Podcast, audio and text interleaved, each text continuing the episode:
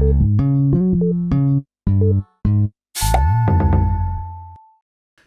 うもガルです。みそです。今週は2022年第41号の週刊少年ジャンプを読んでいきます。はい。はい。という形で、えー、ではまあいきなり中身に入っていきます。今週から新連載が始まります。2人でいれば世界最強魔性の輝きあふれ出す新連載2連弾第2弾、えーマジカルノマドファンタジー銀貨と龍ナ渡辺新平先生が始まりました。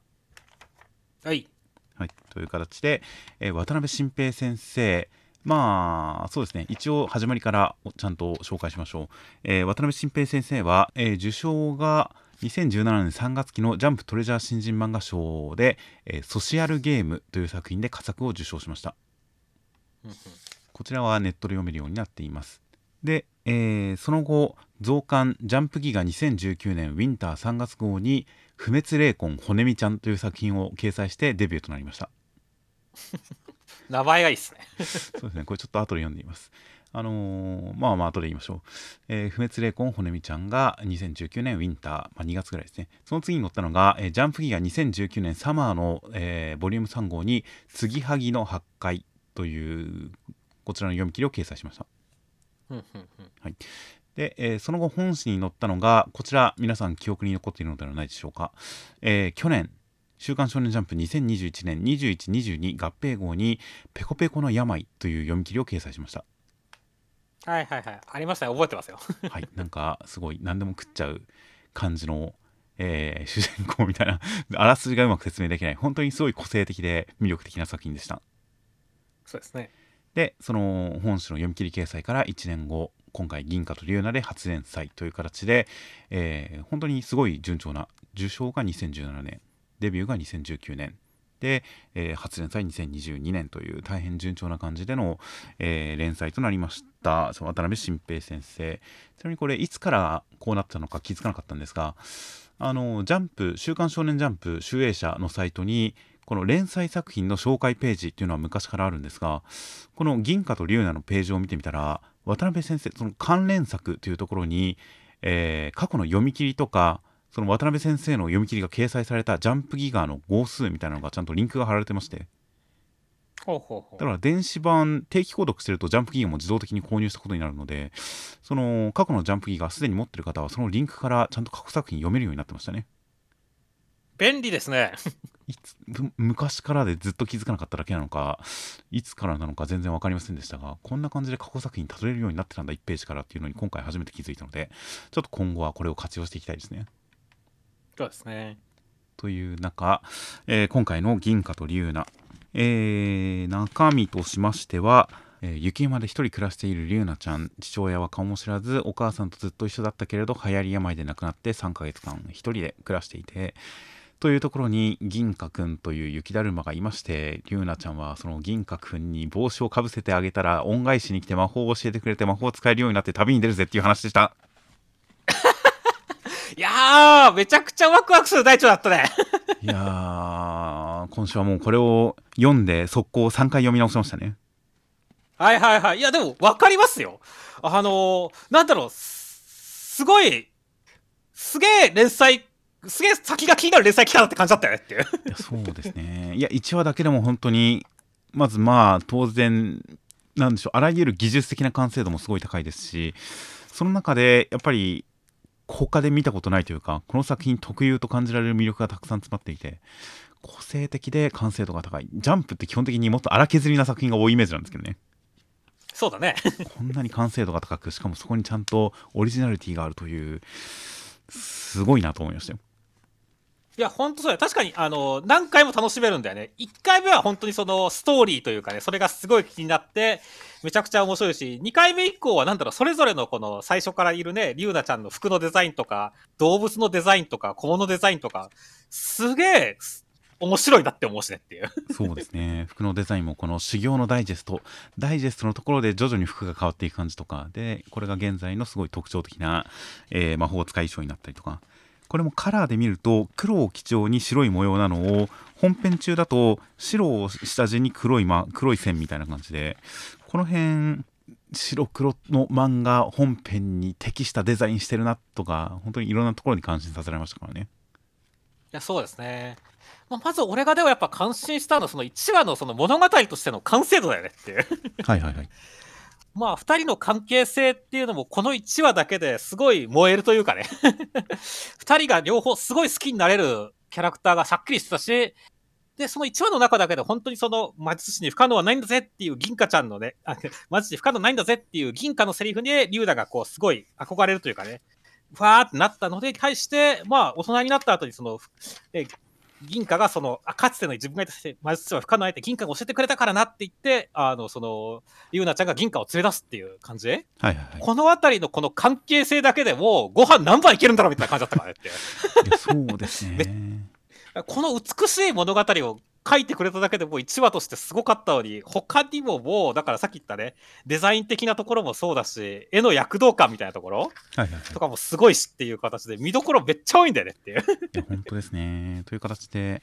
ちなみにこの作品読み返す前に、その去年掲載された読み切り、ペコペコの病の感想、自分たちの感想というのを軽く聞き返したんですが、そこで僕が言っていたのが、やっぱり大駒が全て魅力的で、かつお話の解決とか、この行動とかっていうものが主人公の性格とか性質とかその個性に基づいて全部お話が進行するというところがすごくいいと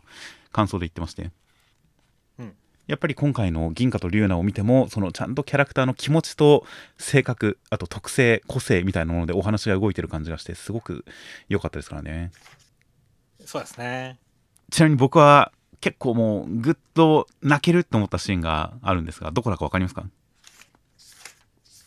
え、どこですか？まあ外し外してもいいからあの予想してもらってもいいんですが。いやこれ読んでいくとこの最初のところでこの龍奈ちゃんに関するこの不幸なとは言いませんが過酷な状況生活環境みたいなものについていろいろと語られて母親がいなくなって一人で3ヶ月でよく持ちこたえてるなもう限界なんじゃないかなみたいなことをこの動物たちに言われている龍奈ちゃんが銀貨と出会って、えー銀貨が魔法使いだと知ってでそこでこの龍奈ちゃんが魔法に対する憧れを語る。私が魔術師なら薪を拾わなくても火をつけられる。魚だってたくさん取れるし寒さなんてへっちゃらになるしっていうのをいうこのなんというかこれまでのすごい薪を拾うのも火をつけるのも大変だった。魚も取れなかった。寒さもきつかったっていうこれまでの龍奈ちゃんの生活のきつさの裏返しになるしこのきつさの裏には病で亡くなっていったお母さんの存在とかがあることを考えたらもう泣けてしょうがなかったですね。はいはいはい。そうですね。その辺の事情をちゃんと説明しつつ、でもなんだろう、すごい悲壮感がたっぷり出るようにしないっていうところもうまいよねってますからね。そうなんですよ。けなげっていうある種悲壮感もあるんだけどどね。だからここまでずっと龍奈ちゃんが強気に強気に、まあ尖った感じに銀貨に対してもこうもうプンプンっていう感じの強気な感じに出てるしあと前半で2回繰り返されるセリフ2回出てくるセリフラッキーあ冬花があったラッキーで銀貨が何者かが家に侵入したのに対しても今夜は熊鍋かなラッキーっていうラッキーラッキーっていう感じのその明るさが前面に出されている強さが前面に出されている彼女が魔法があればこんなに辛い思いしなくて済むみたいなことをほろっと漏らすこの一言にキュンときてしまうんですよね。ああ、なるほどね。そこがガルちゃんのツボでしたかっていう。というのでうわー本当に辛い中でけなげ努力でそれに報いようとしているけれどもそれでも魔法が使えると本気で信じてるわけじゃないというか本気で信じてるわけじゃないじゃないみたいな何とも言えないあの反語表現ですがこのこの心の底から信じてるわけではないけれどそれにすがるしかなかった感じのけなげさがもうたまらないんですよ。そうだね。まあ、そこがあるからこそね、その後の、なんだろうね、その、成長した後に、合格って言われた後に、まあ、銀貨の方がね、お前が当たり前にできることは他の人間にはできねえ。ただの人間だった時のことを忘れずに他人にはできるだけ優しくしてやれっていうのも、でも大丈夫、龍奈ちゃんなら大丈夫だよって気になるしねっていう。ですね。そして第2の泣きポイントがですねはいはいはい。まあそのお前は5年でここまで来た環境や才能もあるが本当に頑張ったなお前はすごいやつだっていう時にそれまでこう魔法が使えるようになった龍奈ちゃんもうすっかり大人びた感じで魔法も使いこなすし銀貨に対してもこうやっぱり明るく振る舞ってる龍奈ちゃんが銀貨に本当に頑張ったなお前はすごいやつだって言われた瞬間に目がうるっというのとも違いますがキラッというのとも違う感じで目がキュッとなって帽子のつばで目元を隠すわけですよ。クッとなって目元を隠した後に照れ笑いという感じのこの涙を飲み込んだというかまあ泣いてるのかもしれませんがここもリュウナちゃんのこのけなげさその努力っていうのが分かってるとそれがこの報われた瞬間にもうすごく泣けるんですよねそうだこねの。瞳の一コマの絵がいいんですよそうですね。俺はその後のやっぱ、ひひ変なのっていうのに対してはね、やっぱり、おリュウナちゃん成長しちゃうんかっていう驚きがあったけど、ここでやっぱちょっとまたこと幼さというかね、なんかそういう感じが残ってレビがあった時に、なんかすごい、まあ、キャラクターがつながるというかね、はいはいが感じがあって、すごい確かに良かったんですよねっていう。いやーなのでここで本当に頑張ったなお前はすごいやつだって言われた時に感じるこの泣きそうな切なさみたいなものにこのリュウナちゃんのここまでのこの5年の努力というのがどういうものだったのか彼女がどういうものを積み重ねてきたのかっていうのがダイジェストなんでそんなにこう詳細に語られるわけではないけれどリュウナちゃんにとってこの5年というのがどれだけまあかけがえのないものでありつつ本当に褒められて泣いてしまうぐらいの嘘のない努力だったんだなというのが伝わってきますしでその後の銀貨に対して「ひ変なの?」銀貨を褒めるなんて変なのっていうその返しにこの2人の関係性がものすごく込められてる感じがしてよかったですからねそうだね。どういう師弟関係だったのかっていうのが、まあ、ダイジェストでさらっと語られるというかダイジェストの中では2人の師弟関係がどういうものだったのかっていうのは分からないんですがでも最初の出会いが描かれて5年後銀貨がこうまっすぐに褒めるとこのリュウナちゃんが感動するけど照れて褒めるなんて変なのって返すあそういう2人の関係性だったんだな銀貨はそういうべったり甘やかす感じじゃなくでもこうちゃんと寄り添ったそういう関係だったんだなっていうのが伝わってくる感じの素晴らしいやり取りでしたよ。そうですね。いやー、だから本当に1話の中に詰め込むだけ詰め込まれてるんだよ、情報がっていうね。そうですね。いやもう本当全ページ語れちゃいますよ。いや、本当だね。すごい、だからレベルが高いし、その上で俺は本当にさっきも言ったけど、なんだろう、コマの役とか絵の躍動感？っはいはいはい。ていうやつがものすごい好きで、まあ、特にその後半のね、あのー銀貨も本当は外に出たいってことだよねっていう、この辺のすごいジャンプ向きな主人公セリフも好きだけどっていう。はいはいはい。で、その後、やっぱその後躍動感っていうか、その走ってるコマもそうだし、二人で空、そ空に向けてはいはい飛び出してるコマもそうだし、銀貨が 太陽に溶けた後に復活してるコマのなんじゃそのポーズって躍動感もすごいしね。このポーズがたまらないですね。たまらないよねっていやー、すごいねって。そしていきなりもう一気に敵が登場してきて、なんじゃこいつは、まあ、視覚だってのはわかるけどってなった時に、まさかの巨大怪獣対決が始まるっていうね。はいはいはい。この、えーっていう感じの驚きとね、そして一個まで、小艇でぶっ倒すところの、この、や、こう、カタルシスっていうね。はいはいはい。すごいよね。そのき言ったその、見開きとか大駒に迫力がある、あの、っていう話をしたけどさ、はいはいこれは本当遺憾なく書きされてるよねっていう。本当ですね。いやーで、まあ、その見開きの魅力っていうのは、その ちょっとコミカルな、本当に勢いっていう感じの、ヤッフーっていう感じのやつとか、あと、この、かつて行われたすごい戦いの後っていうのを、リュウナちゃんが見るところの、この洞窟の景色の幻想的な廃墟感みたいなところも、ものすごいかっこいいですし、っていう見開きの魅力もいっぱいあって、で、とりあえず旅に出る感じ。この銀河くんがあの外に出れないっていうのを解決してあげたみたいなハートフルなお話で終わるのかなと思ったところからのちゃんとバトルを入れてくるというこのフルコース感。うん読み切り時点ではペコペコの病とかに関してもそうですがまあ最終的にすごいカタルシス大スペクタクルな破壊アクション描写とかが詰まってはいたんですがそれでもお話が少年漫画的な起承転結というか完全懲悪とかに染まりきってない感じのところもあったのが今回はもう完全にここで敵を倒して旅に出ますからねそうだね。お前はルフィかっていう感じですよね いや、本当はだから、ワンピース1話を結構彷彿させるレベルの完成度の高い1話だと思うよっていう。盛り込み方が本当に王道の要素をこれだけ盛り込んできてルックに関しては少年漫画をちょっと超越した青年漫画とかでありそうみたいなちょっとあの通好みの漫画雑誌とかに載ってそうっていうぐらいのルックなんですが内容的には少年漫画の王道をすごい山盛り詰め込んだ感じでいやー本当に楽しみですねいや、楽しみだね。で本当これだけで3話か4話分くらいの内容がっつり詰まってるからねってこの1話だけでっていう。いや本当ですねいや本当にもうこの湖面凍った湖のこの湖面に穴を開けて逆さになって足だけ出してるところとかももう素晴らしい足でしたしね 足フェチですか？いや実際なんか画力ってまあいろんな画力の種類があるとは思いますがこの足の曲線の描き方とか見事だなと思いましたよ。いやまあそれは確かにそう思いますねっていう。足だけで魅力的って分かってしまうという少女の魅力が詰まっているというもう誰かの性癖が開いてるかもしれませんねこれで。いやそうですね。まあジャンプの漫画はやっぱ性癖を開く使命があると思ってますんで私は、はいはいはい。それにもちゃんと答えてくれそうですね。いやーですしあとこの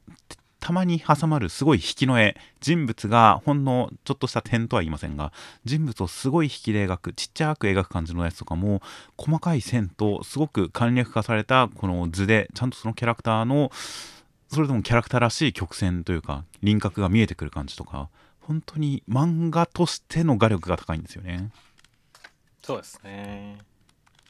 いやーという感じでもう語ったらキリがない作品なので来週第2話がどうなるのかどういう展開に持っていくのかまあノマドファンタジーらしいですからね。そうですね。だからいろいろ旅する感じでしょうからね。もうだってこの雪山だけでものすごい旅してる感すでにあるし。はいはいはい。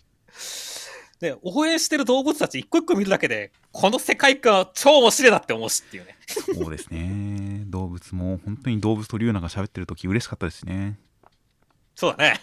リュウナちゃんも友達いっぱいできたんだなって感じもありますし。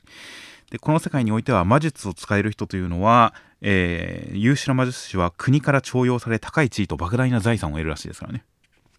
そうですね。そういう世界をこれだけの魔術を使えるリュウナちゃんが旅することで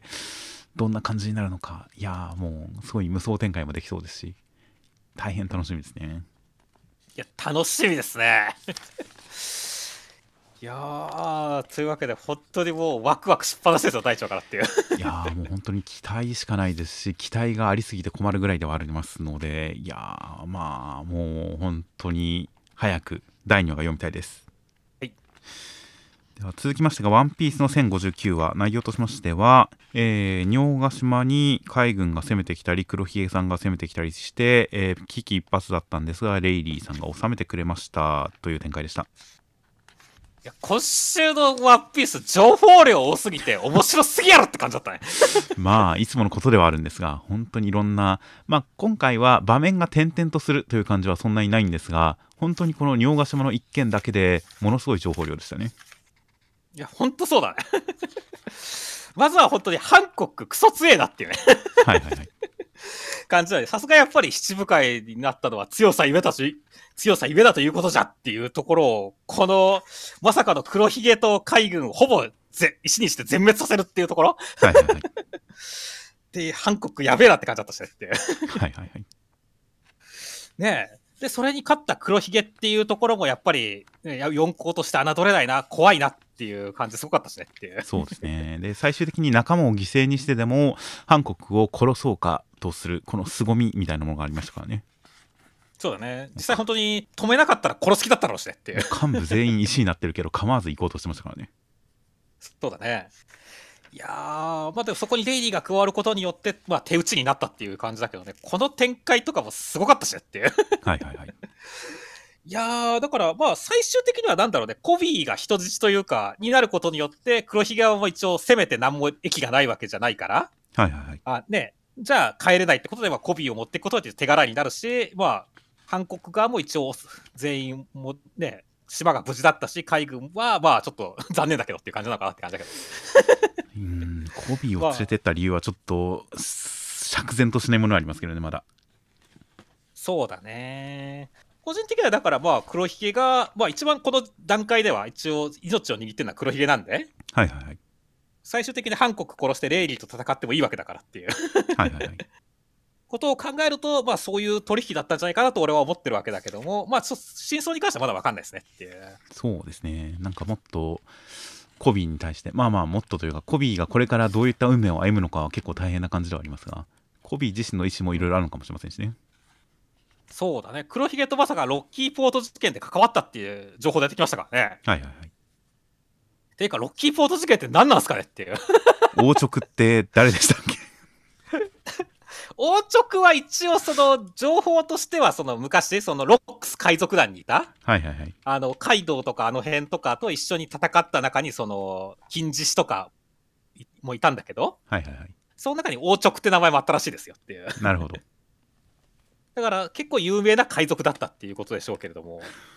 もともとだからそれがボスではあの海賊島のね八の巣島のボスでっていう感じだったんですねきっとっていう。なるほど。いや、それをまあコビーとかが一緒にででも一応そのロッキーポート事件でコビーは英雄になったわけだしローさんは主犯っていうことで七部会になったわけじゃないですかっていう。はいはいはい。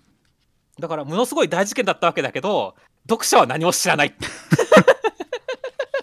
ワンピース世界の住人はみんなロッキーポート事件の英雄コビーって、ね、みんな言ってるのにレッドでもあの歌ですら知ってるのにっていうはいはいはい。でも読者は誰も知らないっていううもうワンピースは僕は基本流れに身を任せて読んでいこうと思ってますから。はいはいはいわかんないことは、いやまあ、ある程度はさすがに調べようかなとは思いつつ、もう本当に戸惑うレベルだったら調べようとは思いつつ、ある程度流せそうなところはもう流してもいいかなと思ってますよ、今。はいはいはい、そうですね。まあまあ、あの流れに呼ばかせるのが一番ですよっていう。思いますけどね。必要なところはちゃんと階層とか挟んでくれるしね。っていう。なんかすごそうだな、なんかそういうことなんだな、なんか因縁がありそうだなみたいな、なんかっぽいなみたいな感じで言ってしまってもいいかなという誘惑にはとらわれていますが、まあ、そうだね。まあ、どっちがいいのか。迷うところで、迷うところでありますね。あとは、あれだよね、パシフィスターが、あの、の新兵器、セラフィンになってきたわけですけどもね、はいはいはい。もう明らかにこの幼い頃のミホークと幼い頃のハンコックっていうところ、はいはい。もうものすごい不穏だし、しかも、明らかにキングさんと同じ、ね、ルナーリア族の属性を持ってるって、何やってくれてんねん、海軍って思うから。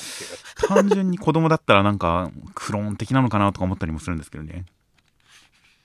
そうだね、まあ、クローンだとは思うけど、非人道的すぎやろ、どう考えてもって思うからっていう。そうですね。改造要素もありますからね。そうそうそう、明らかに改造してるしっていう形で。だから、かつてね、藤虎さんがね、もう七部会をいらねえ海海軍の新兵器があるぜって、ペガパンクの新兵器があるぜって言ったけどさ、はいはいはい。いや、実際これは本当七部会にとって変わる戦力やでって思うからね。そうですね。ちょっと今後の、まあ、最終章におけるかなりのボス的な立ち位置につきそうですね。そうなんだよね。だから本当にそのビッグマムとかカイドウが沈んで、いやーもうあとはもう黒ひげとかと戦うだけだよねみたいな感じになったけど、いや全然海軍側もまだまだやれるしみたいなさ。はいはい。で、七部会的なところもね、クロスギルドとか出てきて、世界にどう影響を及ぼすんだみたいな形で、全部が全部まだまだパワーアップしてくるっていうのはすごいよね、本当にっていう。いや本当に畳み始めてる気配が全くないですね。そう、全くないんだよねっていう。風呂敷が広がり続けてますからね、まだ。そうなんだよね。だから、すごい、だから、楽しすぎるやろ、ワンピースって感じになってるからねっていやー、まだ本当に下準備の段階ですもんね。そうなんだよね。ルフィが全然動き出さないですもん、まだ。うん。いや、だって、正直だ、まあ、か動かし出さなくても面白いんだけどさ、世界が動いてるだけでっていう。いやーだから本当にしっかり最終章が始まってルフィが何らかの目的と敵とにこう目標に向かって立ち向かっていく展開になったらどれだけ怒涛の感じになるのかすごい今から楽しみではありますよ。いや、ほんとそうだね。いや、だからそれで言ったら本当に、なんだろう、今回もね、ヤマトのところが、まあ、ほっとけないよって言って、すごいいい笑顔で、あの、ね、説明をしてるわけだけど、はいはい和の国に残った？はいはい。でもやっぱり、この仲間ではいたい仲間って呼んでよみたいな形で、まあ、また来るよみたいな話になってるからね、絶対どっかで合流展開はあるだろうし、このマルコとルフィのお前の成長イエスも喜んでるしししそうかなっていうところとかもなんかこうすごいすごい胸にクスッとくる感じがあって爽やかでよかったしはいはい。逆になんかねその今回そのパシフィスタみたいなところがでセラフィンが出てくるとエースのセラフィンとか出てきたら怖いなとか思うし。そうですね。どういう、まあ、七部会七部会が基本なのかな。七部会以外は今のところないのかなとか思ったりはしますけどね。そうですね。いやー、だからなんかいろいろなんかありそうな感じがして、実際なんかサボとかもね、がまだ絡んできてないしっていうことを考えると、まだまだワンピースやれることが多すぎるし、下手すらあと20年続くんじゃないくらいになってるしねそうなんですよね。あと何年で終わりますみたいな話はしてましたが、その通りに終わるとは限らないのがワンピースですからね。そうですね。いやー、というわけで本当にもう情報量、他にもまあ、まだ語れないところ、先代先々代アマゾンリリー皇帝芍薬とかさ、はい、はい。どんどんどんどん情報出てくるからさ。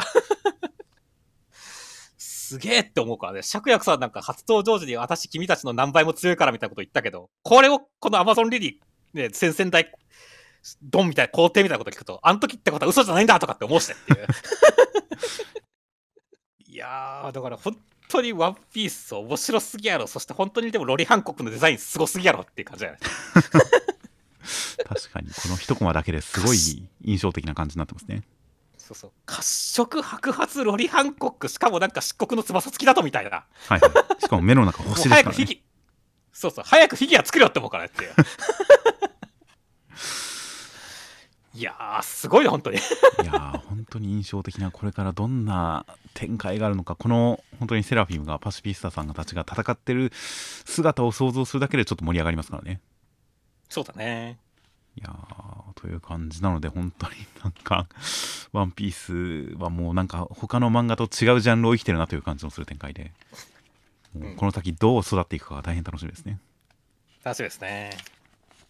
では続きましてが「ジュース回戦」の第197話内容としましては、えー、マキさんはもう空気とかも見えててもうすごい動きがいい感じで、えー、直哉さんはやられちゃいそうになるんですが領域展開という展開でしたいやー、なんかもう、カッパとジジイが、もう歴戦の仲間みたく見えてきたって思いましたね。そうですねもう何も声掛けせずに連携が取れてますからねそうなんだよね。なんすか、なんか、それぞれのコロニーで変なパーティー作る気なんすか？あの、はかりさんのところも変なパーティー作られたしみたいなね。そうですねまあまあ向こうはまだうんまあ変ですね 変だからね。いやー、だからすごい面白いし、まあ今週に関しては本当覚醒マキさん強すぎやろって感じだったねっていう。そうですね。この立体的な動きで生身の強さを表現するというのもすごい気持ちよかったですね。いやー、だから本当にもう、直哉さんがなんでやなんでやって言ってるのが。格落ちすぎやろお前っていう感じでちょっと面白かったんだけどただ最後にね領域展開してくれたんだよねっていう、はいはい。しかもちゃんとこのさなぎから成虫になりましたよそうですね。どうなんですかね。なんかもっとなんか武装錬金のパピヨン的なものを予想してましたけどまあもしかしたら領域展開した後になんか変わるかもしれませんけど楽しみですねそのあたりがっていう。そうですね。それにまだ下半身は出てきてないですからね。そうだね。下半身なんかやべえ可能性もこれあるねって思いますね確かに。ただの裸ってことではなく下半身がちょっと面白い可能性がありますからまだわかんないですよ。そうですね。あとはでもね、気になったのはやっぱ仙台コロニーのところでね、領域展開3連続っていうのが不発に終わったんで、はいはいはいこれは不発に終わらないでくれって思ってたらね、あの、芥見先生が、端末コメントで、ね、次回仙台コロニーの分まで領域展開全員直哉頑張りますって言ってくれてるんで、信じてるぞ、芥見先生って思ってますね。まあこんなコメントこんな目次コメントする人なかなかいないですよね そうですね。うん次回予告意外とありそうでないですよね次回予告ないね、確かに。あ二見先生ノリノリですねいや、ノリノリですね。だから本当、直哉の領域展開はね、もともとがなんかアニメーション術式みたいなやつだからね。はいはいはいあれの領域展開ってどうなるんだっていうのは全然予想つかないんで、ビジュアル含めて楽しみだなって思ってますね。ああ確かにそうですねもともとが直接的な攻撃能力ではないですからねそうだね。うんそれが必中と言われても必中 領域内にいる人もみんなあの分割で動きを作らないといけないんですかね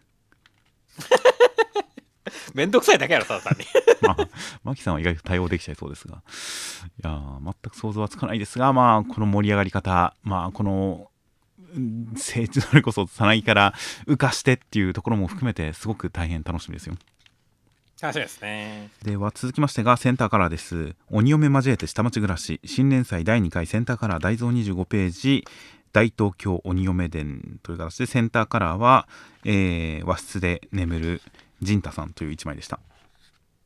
いや、そうですね。まさかこの女の子可愛い漫画で、この主人公の男の子可愛いカットで来ると思わなかったと思いましたねっていう。そうですねめちゃくちゃ探しちゃいましたよまなかちゃん 天井裏にいるかなみたいな。そうですねどっかに映り込んでるんじゃないかなってめちゃくちゃ探しちゃいましたけどねそうですね、まあ、いなかったですね。だから本当にその、なんか抱き枕、謎のぬいぐるみの抱き枕抱いて寝てる仁太くん可愛いなって感じです。怖いでしたねっていう。まあそうですねで、まあ、やっぱりあのタイトルに大東京鬼嫁連という地名が入っているということも含めて何かこの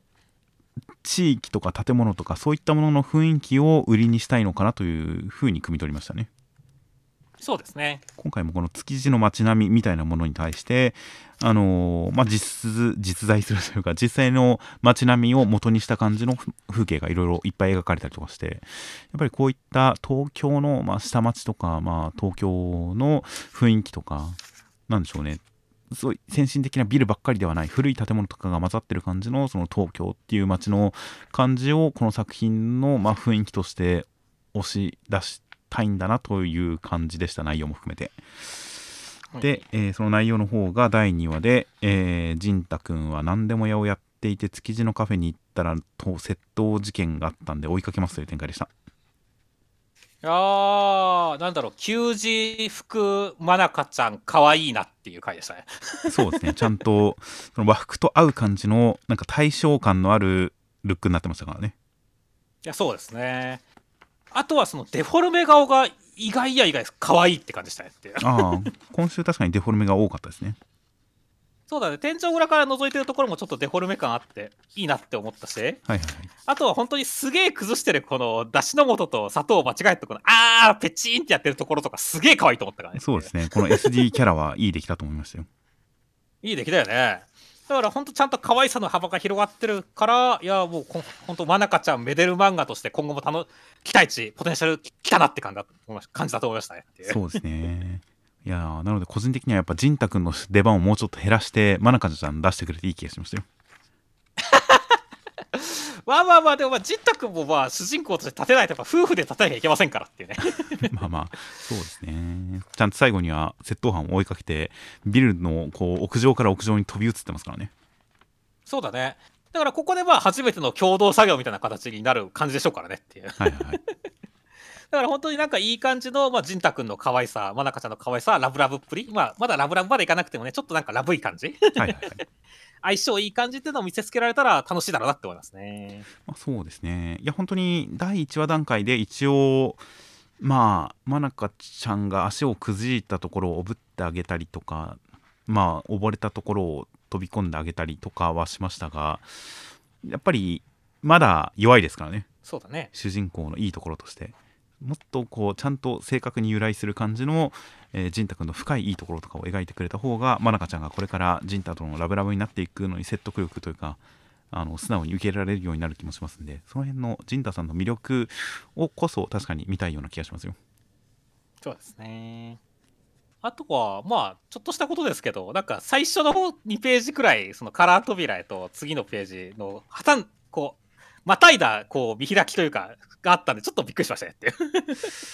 これはなんか いろんな要因があって多少読みづらい感じにはなってましたね。そうだね。まあ、カラー扉じゃなければもっと見やすかった感じもあるんだろうけどねっていう。そうですね右と左で紙が違うっていうのとあとやっぱ下のこの横長のコマがくっついて見えづらい感じにはなってるんですよねそうだね。いろいろとこの窓枠で縦に区切られたりとかなんかまあページとページのまたぎの余白がすごい枠っぽくなったりとかまあこの辺に関してはやっぱりこう自分で書いたものが雑誌の携帯で印刷されるっていう経験はやっぱりなかなかないですからね あの連載とか読み切りに乗らない限りないですからねそうだね。やっぱりこの印刷されてどうなるかとかまあ、うん、配信形態に応じてどうなるかっていうのはやっぱりある程度経験から積み重ねていって、まあ、これから上手くなっていくところなのかもしれないですね。そうだね。中野先生はなんかもともと読み切りとかでも結構、斬新というか結構独特な小回りとかする人だったから。はいはい ね、だからまあそのあたりがだからうまいことね、このこなれてってくれるといいかなって思いましたねっていう。まあそうですね。という感じでまあまあこれからどんどんこう成長していってくださるんじゃないかという感じちなみに借金が300万で150万返して残り150万と、うん。であのお姉ちゃんがあの返済計画を渡してんだからガキは無理すんな。学生はあのそんな稼がなくていいんだって言われてるけれども何でも屋をやってすごい稼いでるという陣太さん、うん。うん。そこまでしなくていい気がするんですけどね。頑張りすぎだよ。だから、んなんか、そういうの、まあ、おそらく両親が死んでる的なところを含めて、先のことは分かんねえっていうことなんだとは思うけどもねっていう。そうですね、うん。という感じのこの何でも屋設定に関してなかなかまだ受け入れ方をこう判断しかねてるところは多少ありますよまあそうですね。まあこの第2話でそのカフェのこの店主の方が思い出の品亡くなった家族との思い出の品それを取り戻すという形でまあ仁太君のその家族関係それこそ両親が亡くなっているというところとかその辺との重ね合わせで何か仁太君の方の事情も深く語られるかもしれませんからね。そうですね。今回の事件に合わせて語られるかもしれないのでまあそれを見てまあその仁太さんの惚れられるに至るいいところというのとまあこの生活等々を含めた彼の背景とかその心情みたいなものが深掘りされるのを期待しつつ窃盗犯もこれから同居する美少女だったらいいなと思いました まあ、妖怪的なものであることは間違いなさそうなんで、はいはいはい確かに美少女だと嬉しいかもしれませんね。いやーだって先週の第一の扉であれだけ美少女を出したんですからもう先週あんな扉を書いたんですからどんどんヒロインを出していってほしいですよまあ、それはその通りですね。期待したいですね。では続きましてが坂本デイズの第86話内容としましては、えー、しんくんのグローブを多少改良しましてみんなで先生を攻撃しに行きます暗殺しに行きます、えーやっぱり圧倒されるけれどもあきらちゃんのこう予想したあきらちゃんの見た相手の急所につながる道というのをしんくんが読み取ってそれを代わりに行くことで突破しようとしますという展開でした。まずさ、あの、体育館に行った理由が忘れ物しちゃって、生徒にから募集した TNT 爆弾よーっていうのクソ笑ったんだよね。そうですねもううん、うん、ここはすごい良かったですねしかも、体育館のど真ん中にあったあっただからね。そんなところに TNT 爆弾置くなよみたいなね。これ別にしんくんたちが仕掛けたのかありえますね体育館で TNT 爆弾をあの没収してるのを見たしんくんたちがそれをなんかこそっと多分荷物から抜いてたんでしょうねそうだね。消えることができるから、そこら辺はできそうだよ、確かにっていう。でここにやっぱ置いといたんじゃないですかねで、引き寄せたって感じなんだね、きっとそうですね。いやー、でも本当に、でも TNT 爆弾を持った生徒がいるのは事実だからっていう。そうですね TNT 爆弾というアイテム自体は紛れもなく罠でも何でもなく普通にその通りですねうん、面白いねって。そして今回はね、本当体育アクションだったけどね、もうしんくんがもうシュートされた時クソ笑ったよねっていう。そこも別に笑わなかったですよはいはいはい。だから面白いなと思ったよ。その、やっぱ環境バトルが坂本デイズの魅力ですけども、はいはいはい本当にそのしんくんが投げられたりとかね、で、その後バスケットボール投げたりとかね、はいはいはい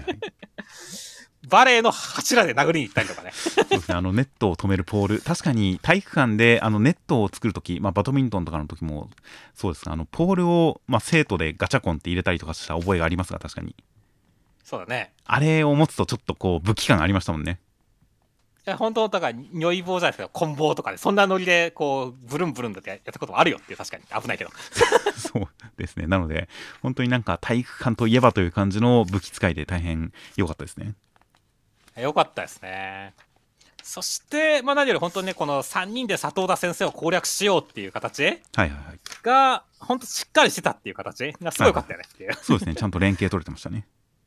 そうだね。だから本当ここの見開きでシンクが来た時に、お来たっていう感じだったし、ちょっとこの道管理図アキラっていうところの、かっこええって感じだったからねっていう。そうですね。で、ちゃんとこのアキラちゃんが、なんかすごいセンスみたいな。佐藤田先生も、あなたたち2人は落第ねってっていうのに対して、アキラちゃんに対しては、あちゃんとまるでリオちゃんと遊んでるみたいみたいな感じですごい殺しのセンス、類まれなる殺しのセンスみたいに、アキラちゃんはベタ褒め、2人は落第みたいなところでちょっと悲しかったのが、しんくんが自分は一流ではないから、アキラの見てるものを見て学べっていう感じで、ちゃんとその、アキラちゃんから学ぶという、それでちゃんと格を落とさなかったですからね。そうだね。いやーそこのちょっと差がつけられて悲しいなからのそこを学ぶっていう視線に来たっていう感じのそういう点でも盛り上がりがありましたよいやー、だからすごい盛り上がってるね。ほんと先週の天音くんと坂本さんの方もすごい盛り上がってるし、こっちも盛り上がってるしね。いやーもう、どっちも目が離せないねっていう感じじゃないっていういや。本当ですねこれがどう結びついて工作していくのか果たしてデータベースとは何なのかそういった大枠でも大変気になってきましたねそうですね。でガクさんたちが襲ってきた時にしんくん成長してたらまた本番での新しい活躍が見れるかもしれませんからねそうだね。そこもすごい楽しみだよねって。っていういろんなつながりがどっかで一点に収束しそうな感じもしますんで大変楽しみです、はいでは続きましてが「青の箱」の第68話この扉絵は、うんあやめちゃんがセクシーでしたねいや、セクシーだったね。いやこれだけで、あやめちゃん可愛すぎやろって感じだったからねっていう。こう髪の毛を巻きつけるっていうのは独特の感じがありますよね艶っぽさがあ出るね、確かに。で中身としましては第68話であやめちゃんが、えーバド部のマネージャーになったのはなんと、えー、遊作目的で他校の人だと知らなかったです。勘違いでしたがまあ入ったからにはしょうがない練習試合で会うかもしれないからという感じで、えーマネージャー業に勤しんで大輝くんがやり方を教えます。雲にビビって抱きついちゃうところを千夏先輩が見ちゃったりとかしますっていう展開でした。いやー、もうあやめちゃん登場からもうインパクト残しまくり、可愛いやろこいつっていうの出しまくりだったねっていう。うん。具体的にはどんな感じですか？いやもうなんかその表情がやっぱりコロコロ変わる？はいはいはい。泣いたりよ喜んだり笑ったりもうすごいで扉絵はすごいセクシーだしっていう形で。はいはい この辺りだけでもうものすごい俺あやめちゃんの評価が上がったしそしてそのかき乱してほしいっていう気持ちに対してもまさかのそのゆさくん狙いっていうところ？はいはいはい の意外性で、大輝くんに対して何も思ってなかったっていうところから、え、これはどうなるんだ？本当に揺さぶり要因としてもものすごい使い勝手が良さそうだし、これから大輝くんに惚れてく展開でもめちゃくちゃなんか美味しいし、ヒロイン感出るし、何やっても美味しいやんけ、こいつっていう感じだったしっていうね。そうですね。まあ、あの先週あの収録の後にでもこれ大輝くん好きとしてそっから本当にバドミントンの魅力というかスポーツマン大輝くんというのを発見していく展開とかもあるかなと思ったんですがもうそれ以前でしたからね。ちょ、それ以前だった大輝くんすら好きではないっていうことでこっから大輝くんを好きになる展開とスポーツの魅力というか何でしょう。スポーツマン大輝くんというのに心揺さぶられる展開とかもきっとあるでしょうからいやーもう確かに何度も美味しいですね。いやー、だから本当に、ね、でキスくらいでね、もうね、みんなキスくらいで騒ぎすぎだよねっていうことからも、俺はもうなんか、ひなちゃんとかで先にキス奪う展開もあるんじゃないかって、こう、ドキドキ、戦々恐々としてるよって思ってるからね。いやー確かにありえますねうん。だから千夏先輩もこううかうかしてられないぞっていうところに対してね、千夏先輩が明らかに嫉妬してるというか、こう、なんだろうね、悪い虫を退治ししようとしてるとこすごい面白いんだよねっていう。まあこの最後のところそうですねこの殺虫スプレーを吟味してるところっていうのがすごく可愛かったですね可愛かったねっていう。実際だから虫が多いからっていうところもあるけど、これはもうあやめちゃんを意識してるのか示唆してるのかって思うしねっていう。なるほど悪い虫にも含まれてる感じがしますねそうですね。いやーだから本当その千夏先輩がこの大輝くんに、まあ、言い寄ってくるわけでもないけどもね近い女の子を見てこう雲をつかめて私戦えるってなってるところ自分の力に翻弄されてるみたいなところもちょっと可愛いしね。翻弄されてるというかなんかここのところでやっぱ千夏先輩特有の無自覚さが出てるのがいいですよね、いいですね。うんごまかしじゃなくて本当に思ってますもんねこれきっと。絶対そうだね。いやーなんかその原動力になったのはそのやっぱこの2人の距離が近いことに対する嫉妬というかね。あれだけども本人は気づいてないっていうね。そうなんですよね。まあ多少はうん気づいてるのかどうかは分かりませんがそれよりも 自分で自分が虫を取れたことにちょっと感動してるという感じですからね。そうですね。だからここだけでも本当にそのいやもうなんかあやめちゃんがちゃんとこうかき回し要因としてちゃんと活躍できるなっていうのを見せてくれたしねっていう、はいはいはい。そしてまあ胸がでかいっていうところに関してもね本当にある意味では千夏先輩にもひなちゃんにもないこう特徴だと思うんでっていうね。まあそうですね。それでひなちゃんのこれまでにあまり表立ってなかったところを刺激した感じっていうのはファインプレーでしたね。ファインプレーでしたからね。いやーだからすげえいいキャラクターだっていうことでもう俺はもうテンション上がりまくりやばい。ちょっと、だから、あやめちゃんの今後の活躍次第では、あやめちゃん派にくら替えするかもしれねえっていう、ちょっと、恐怖を感じてますよ、俺はって。まあそうですねまあこれからどうやって大輝くんに惚れていくか大輝くんとの関係性というかこのスポーツマン世界にどう取り組んでいくかによってどんどん魅力が上がっていくでしょうからねそうですね。いやーそれ次第によっては確かにどうなってしまうか分かりませんが、まあ、まあまあ僕は相変わらずとりあえずひなちゃんを応援したいとは思ってますが、うん。ちょっと今週本当胸におののくっていうシーンしかなかったのはちょっと口惜しいですけどね。そうですね。ひなちゃんこそもっと焦らなきゃいけないからね。まあそうそうなんですけどね、まあ、まあまあもともとひなちゃんは千奈先輩からこう奪う的なスタンス。大輝くんが千奈先輩を好きなのを分かってるけれども横からかっさらうっていうスタンスですからまあ今更一人増えたところで大差ないのかもしれませんねああ、なるほどね。いやー、まあまあ、でも、その余裕が果たして、吉と出るか、京と出るかだよねっていう。ま あどうなるのかひなちゃんがどう絡むかまあ当然ひなちゃんの嫉妬展開そうですね今週は本当千夏先輩しかこの場に遭遇して抱きついてる場所に遭遇して嫉妬するっていうことをやっていないのでやっぱひなちゃんにもやってほしいんですよねやってほしいね、確かに。でひなちゃんは千夏先輩ほどやっぱ淡々とはできないと思うんですよねうんうんうん。という点でその辺のうまくできないひなちゃんを見たいなという気持ちはすごくありますよそうですね。勝てないよってもう二度と言わないでほしいからね、ひなちゃんには。これを胸とかじゃなくて本当のなんか積極性とかボディタッチとかそういうのに対して言ったらもういよいよやばいですからね やばいからね、本当に。いよいよ負け感がすごいことになってくるんでその辺の持って生まれたもの以外の大輝くんへの接し方で負けを感じないでほしいですし負けそうになったと感じた時には発奮して頑張ってほしいですね頑張ってほしいですね。という感じのちなみに胸胸言ってますがこのあやめちゃんの胸が大きい描写っていうのが上のジャージを脱いだ時に T シャツが持ち上がってるっていう感じで決して分かりやすいボディラインとかを出さない感じがいかにも青の箱らしいこの控えめな感じですごくその程度感がすごく良かったですけどねそうですね。というのとあとやっぱりこれは言及せざるを得ない。やっぱりあやめちゃん単純な距離感が近いだけの女の子というその表情がコロコロ変わる言いたいことを言ってしまう愛嬌のある女の子というだけではなくてこの大輝くんが噂に悩んでるのに対して自分のことを大切に思ってくれる人の言うこと以外ガン無視でしようないよっていう風にすごいちょっと強い表情で、うん、すごく深い表情でそれを言ってくる感じっていうのがやっぱりこの彼女を単にすごいいろいろ噂されている奔放だと言われているちょっと心配なぐらいだったりするっていうこの感じっていうのが意外と芯のある感じなんだなというのが垣間見える感じでその一言っていうのがすごく印象的でしたからね。そうですね。いや本当にあやめちゃんの魅力大爆発な1話でした。はいでは続きましてがセンターからです。コミックス2巻重版出来唐改編大団円センターからあかね話という形で、えーセンターカラーはこちらあの目次コメントでおっしゃっていましたがブレックファーストクラブというアメリカの映画のポスターをパロディにした感じそのポーズを、えー真似る感じの志ぐま一門の、え1枚でした。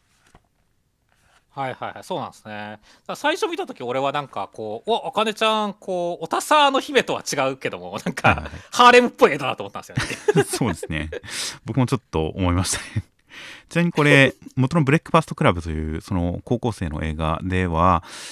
あの男子3人、女子2人で、この左の小熊姉さんと手前のマイケル兄さん、姉さんって言っちゃった、小熊兄さんと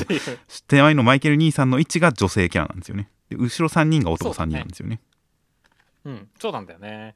だから、なんだろう、まあ、あかねちゃんを真ん中に入れたのは、まあ、女1人、男4人だからってことだけど、はいはいはい。逆にでも、あかねちゃんを真ん中にすることってさっきの通り、その、おたさの姫感っていうか、ハーレム感が出るんだよねっていう。すごいなんか、なんか、あかねちゃんの隣の位置を争ってる男どもみたいな図になっちゃいましたよね。そうだね。これはこれでまあ、ある種の味が出たよね。そうですね。ちょっとその何とも言えないニュアンスも含めてちょっと面白い一枚ではありました。ちなみに次に来る漫画大賞2022の第3位という形で、えーおめでとうございますという感じになっています。はいで中身としましては第29話で、えー、あかねちゃんから会終わっで一生さんと話した内容も報告するために、えー、シグマさんのところに行きましたら、えー、弟子さんがみんないて、えー、宴会になりました打ち上げになりました師匠も師匠も含めて、えー、盛り上がります。そして、えー、お話を始めますという展開でした。いやもうかっぽれかっぽれかっぽれかっぽれって回でしたねって そうですね。かっぽれ。あの寄せでも確かに踊る方いますからね。はいはいはいいやだからなんだろうすごいこのいい感じのねマイケル兄さんの登場回としてもすごいあの気持ちのいい回だと思いましたね まあそうですねすごくなんか和気あいあいとする感じの一話でしたね。そうだね。だからシグマ一門がやっぱりがっつり揃ったっていうところ、はいはいはい、でこの1話でマイケル兄さんが出てきた意味もちゃんとあったしだからすごい本当にあのなんだろこの一問ね仲いいなっていう感じ？はい、はい、も含めてなんかすごい俺はあの気持ちのいい回だったねって感じでしたね。まあそうですね。なんかこれもやっぱり現実の落語界がちらついてしまう現象が多少あってやっぱり師匠と仲のいい一門より師匠の迷惑を被る一門の方が個人的に好きっていうのがあるんで多少なんか仲がよすごい仲いいんだなっていうので多少気持ちが引いてしまったところあるんですけどね。はいはいはい。そうなんですね。俺は本当師匠が踊るところも含めて、はいはいはい、あのこの仲いい感っていうのは俺は結構好感度がプラスだったし 特には教授兄さんが最初は一番最初に踊り出したくせに師匠が来たら一番ちょっと照れてるところとかもすごい好きだったしね。はいはいはい、いやだから俺はまあそこまでは気にならなかった感じでしたけどね。まあおそらくそのやっぱ師匠と距離感が近い人って珍しいイメージがあるのでまあ最近だとあの『笑点』に出る桂宮治さんとかはすごく師匠と仲がいいと言ってもう本当に友達のような付き合いをしてるというかなり変わった方だというのがありますがそういう一問もあったりするんでまあシグマ一問に関してはそういう感じなんだなというふうな認識にはなりましたねはいはいはいそうですねまあまあまあそして、まあ、それが終わった後ね、今回は本当にその、あかね、ここに座りさえ少し話そうかっていう展開ですけどね。はいはいはい。まあまあ、シグマ市長はね、ある程度はその、ね、まあ、一生さんと話したかどうかは分かんないですけども、まあ、一生さんの心の中って分かってるでしょうから、付き合いが長いそうですし、っていう形で。まあそうですね。それを受けて、うん、それを受けて何を語ってくるのかっていうね、感じではありますよね。そうですね。うん、波紋の理由。だ,、まあ、だから、先々週からずっと言ってますが、真打ちにならなかったことに関して、真打ちにしなかったことに関しては納得しつつ、波紋にしたっていうところに関しては、やっぱり納得しきれないところがなくはないところっていうのを、まあ、シグマ師匠からの、シグマ師匠の口から何か追加で説明になるようなことを言うのかもなとはちょっと思いますね。そうだね。むしろそれを期待してる感じではあるんだねっていう。まあそうですね。多少期待したくはなりますね。うんというわけでもうこれね語られたら結構まあある種あかねちゃんの第一章終わりな感じがするんですけどもね。はいはい いやそしたらどうなんだろうねなんか俺はあかねちゃんが一気になんか大学生とかもうプロねもう高校卒業して女子高生っていう属性が剥がされないかとか心配してますよすごい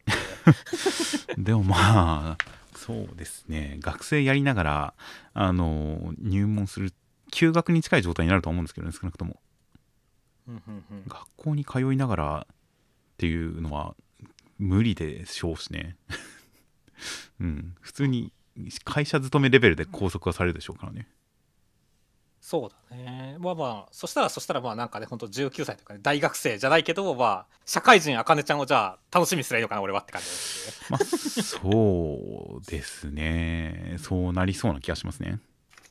うんという感じでまあ来週以降の展開がまあドキドキワクワクって感じですまあそうですね。という形でまあだから落語界のことをもっといろいろ書いてその落語界におけるいろんなドラマとかその出来事とかまあ人付き合いとかそういったものをいろいろと描いてくれるのかな。で今週そのシグマ一門の中でその落語家なんだからまあ楽しまないとみたいなそういうのも大事だよみたいなそういった落語家の世界の雰囲気みたいなのの一端を描写したのもそういった落語界のお話につなげていくまあある種のブリッジ的なエピソードだったのかな今回の宴会はみたいな感じの印象はちょっとありましたよ。そうですね。うん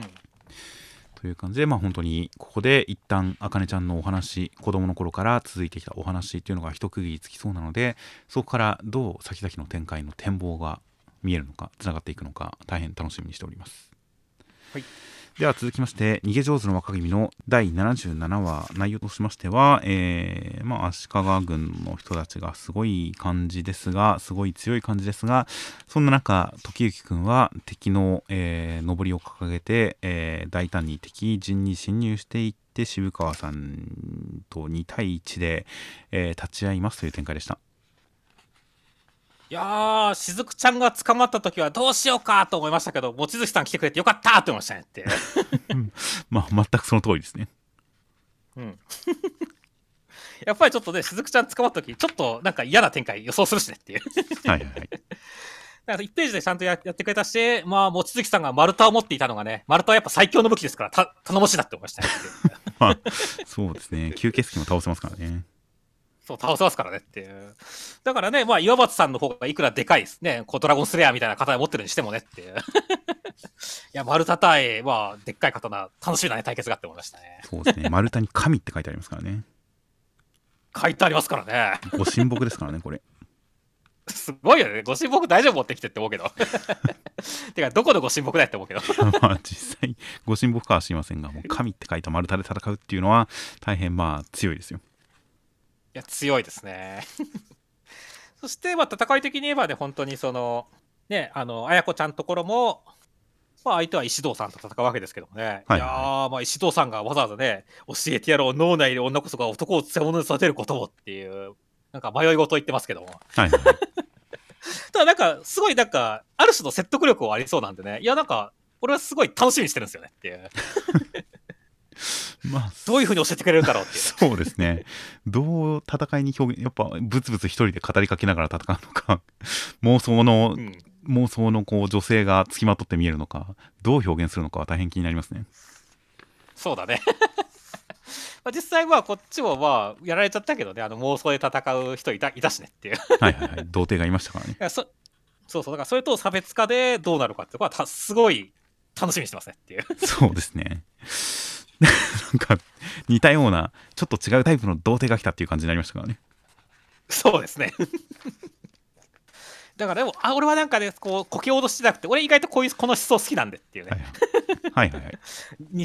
脳内に女こそが最強みたいなのは結構思想としては好きなんでまあそうね。あの格を落とさない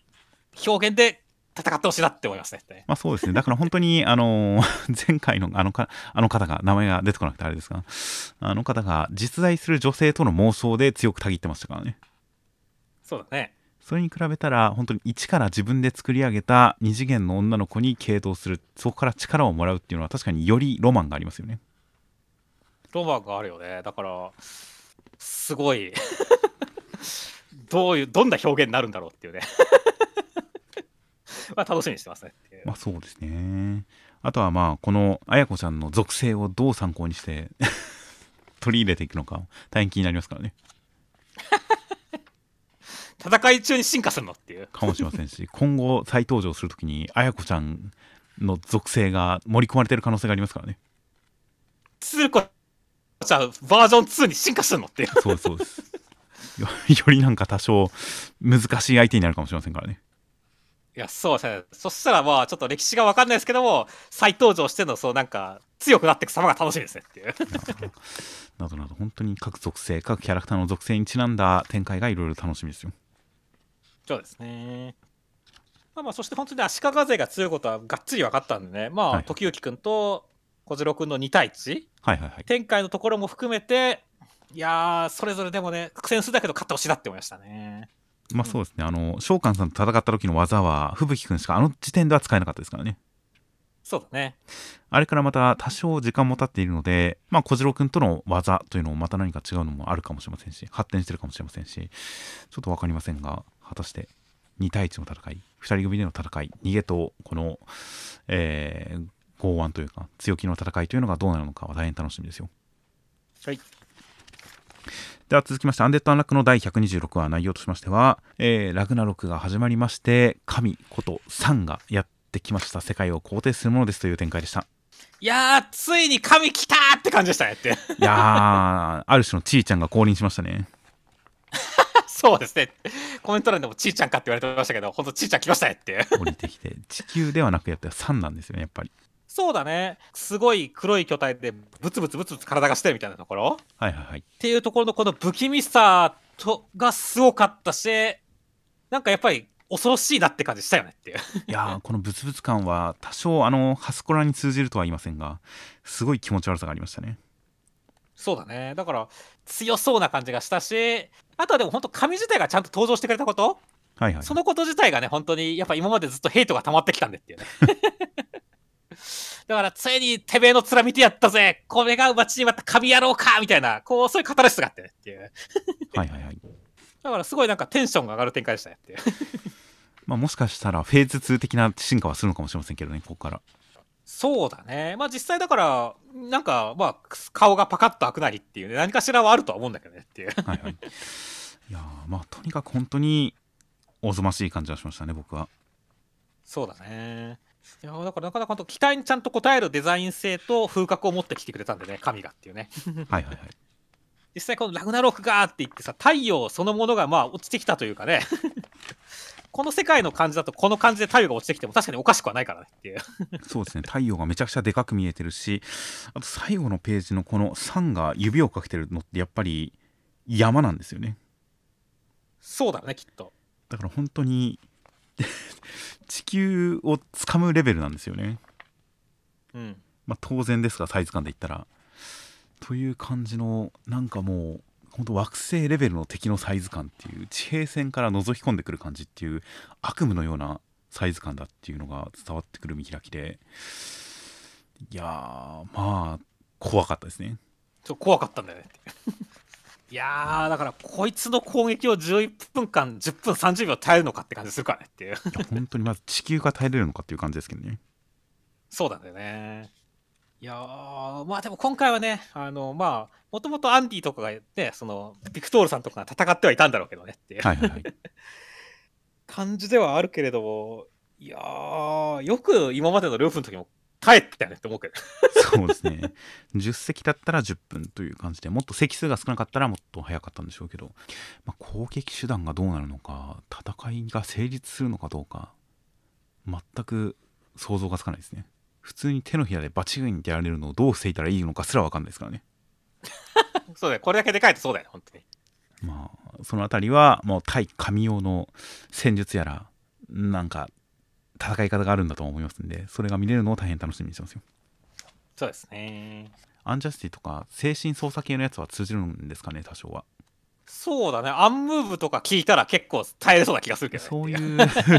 そう直接的な破壊能力以外の絡めてみたいな能力が効かないとどうしようもないですよね。そうだね。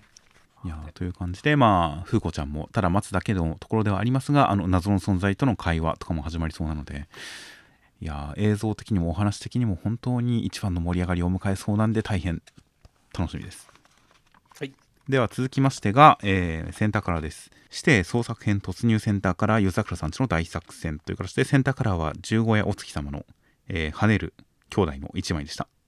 いやそうですね。まあ、夜桜一家ですし、本当にモモさんがいなくて平和やなって感じだと思いましたねいや本当ですね平和な兄弟ちゃんとゴリアテは月にいますしちゃんと愛さんもいますし本当に平和ですねいや、平和ですね。だから、モモさんいないかなってちょっと探しちゃったけどね。いなくて本当安堵したよっていう。確かにいたら一瞬で怖い家になっちゃいますからねそうそうそうそうなっちゃうからねっていう。という季節感もあって大変、えー素晴らしい画風の一枚でしたで中身としましては第145話で太陽くんと健吾くんは一緒にスパイ用ショッピングモールガオンモールに行きました。そしたら、えー夜桜桃の剣はお前らのせいだって襲われてしまうんですが、えー、健吾くんのお師匠の、えーフーランさんが助けてくれました。フーランさんは変態製造機でした。という展開でした。い やー、まあ、ゴールドランクのフーランさん回でしたけれども、いやー、はい1話でフーランさんの魅力大爆発でよかったっすねっていう。いや本当ですねちゃんとすごく魅力的な無知でた叩かれたい人に描かれてましたねいや、そうですね。無知出すところのビジュアルとかすごい良かったよね。まさかおっぱいの間から出すとはって、しかもなんか入墨とか見せながらっていうね。はいはいはいこのビジュアルだけで強えって思ったし、その魅力に思わず健吾くんが赤面してしまうっていうね。はいはいはい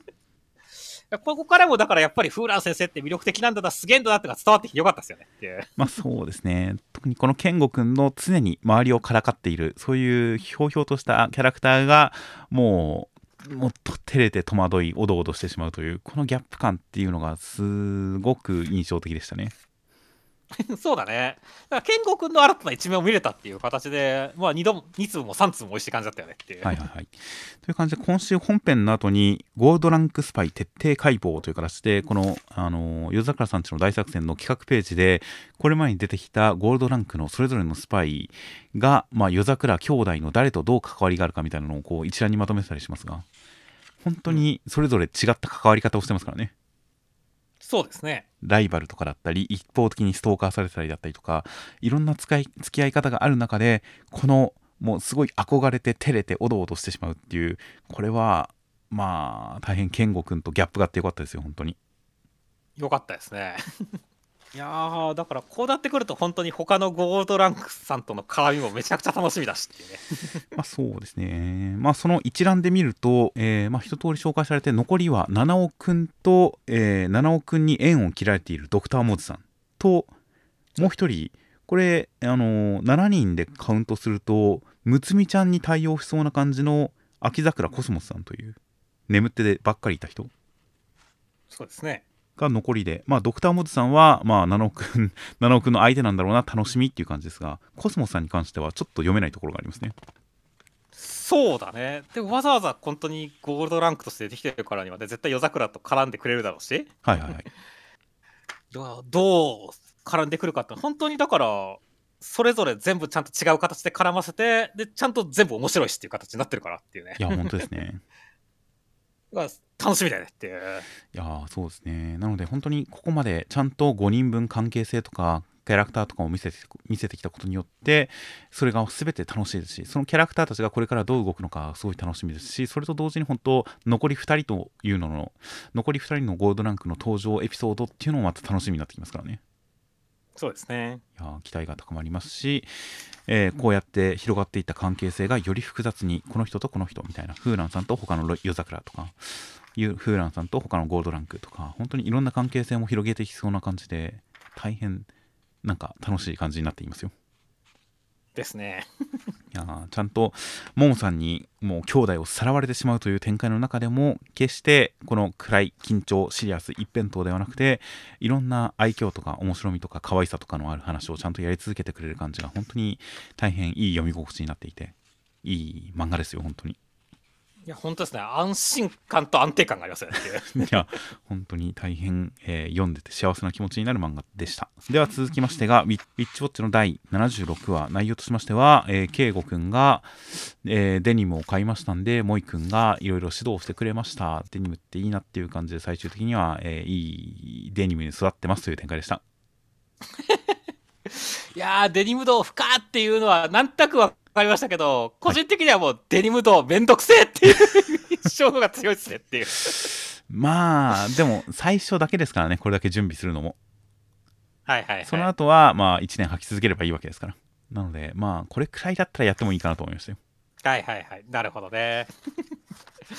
いやー、まあまあ、だからでも、なんだろう、その、別に俺自身に興味がなくても、やっぱ好きな人のこだわりっていうのは、本当にすごいもんなんだなっていうのは、客観的に見ても思うし、はいはいはい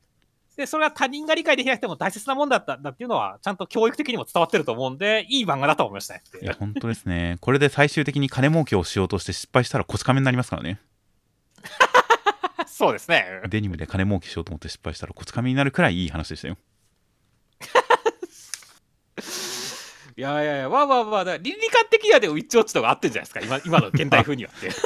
そうですね。ちゃんとほっこりする感じで終わるという、大変なんかまあ、そうですね。現代的な、現代的に、じゃあこち亀は何なんだという話にはなりますが、全然これはこれで大変いい読み心地ですよ、本当に。い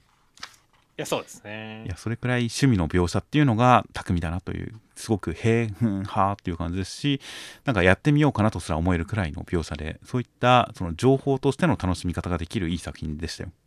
いや、そうですね。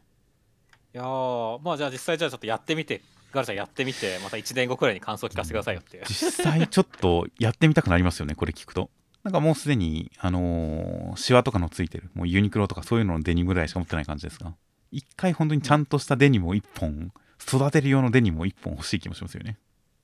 はいはいはいはい。おいじゃあめちゃめちゃじゃあ刺さってるわけですねガルちゃんにはっていう。ああ、いいなと思いますね。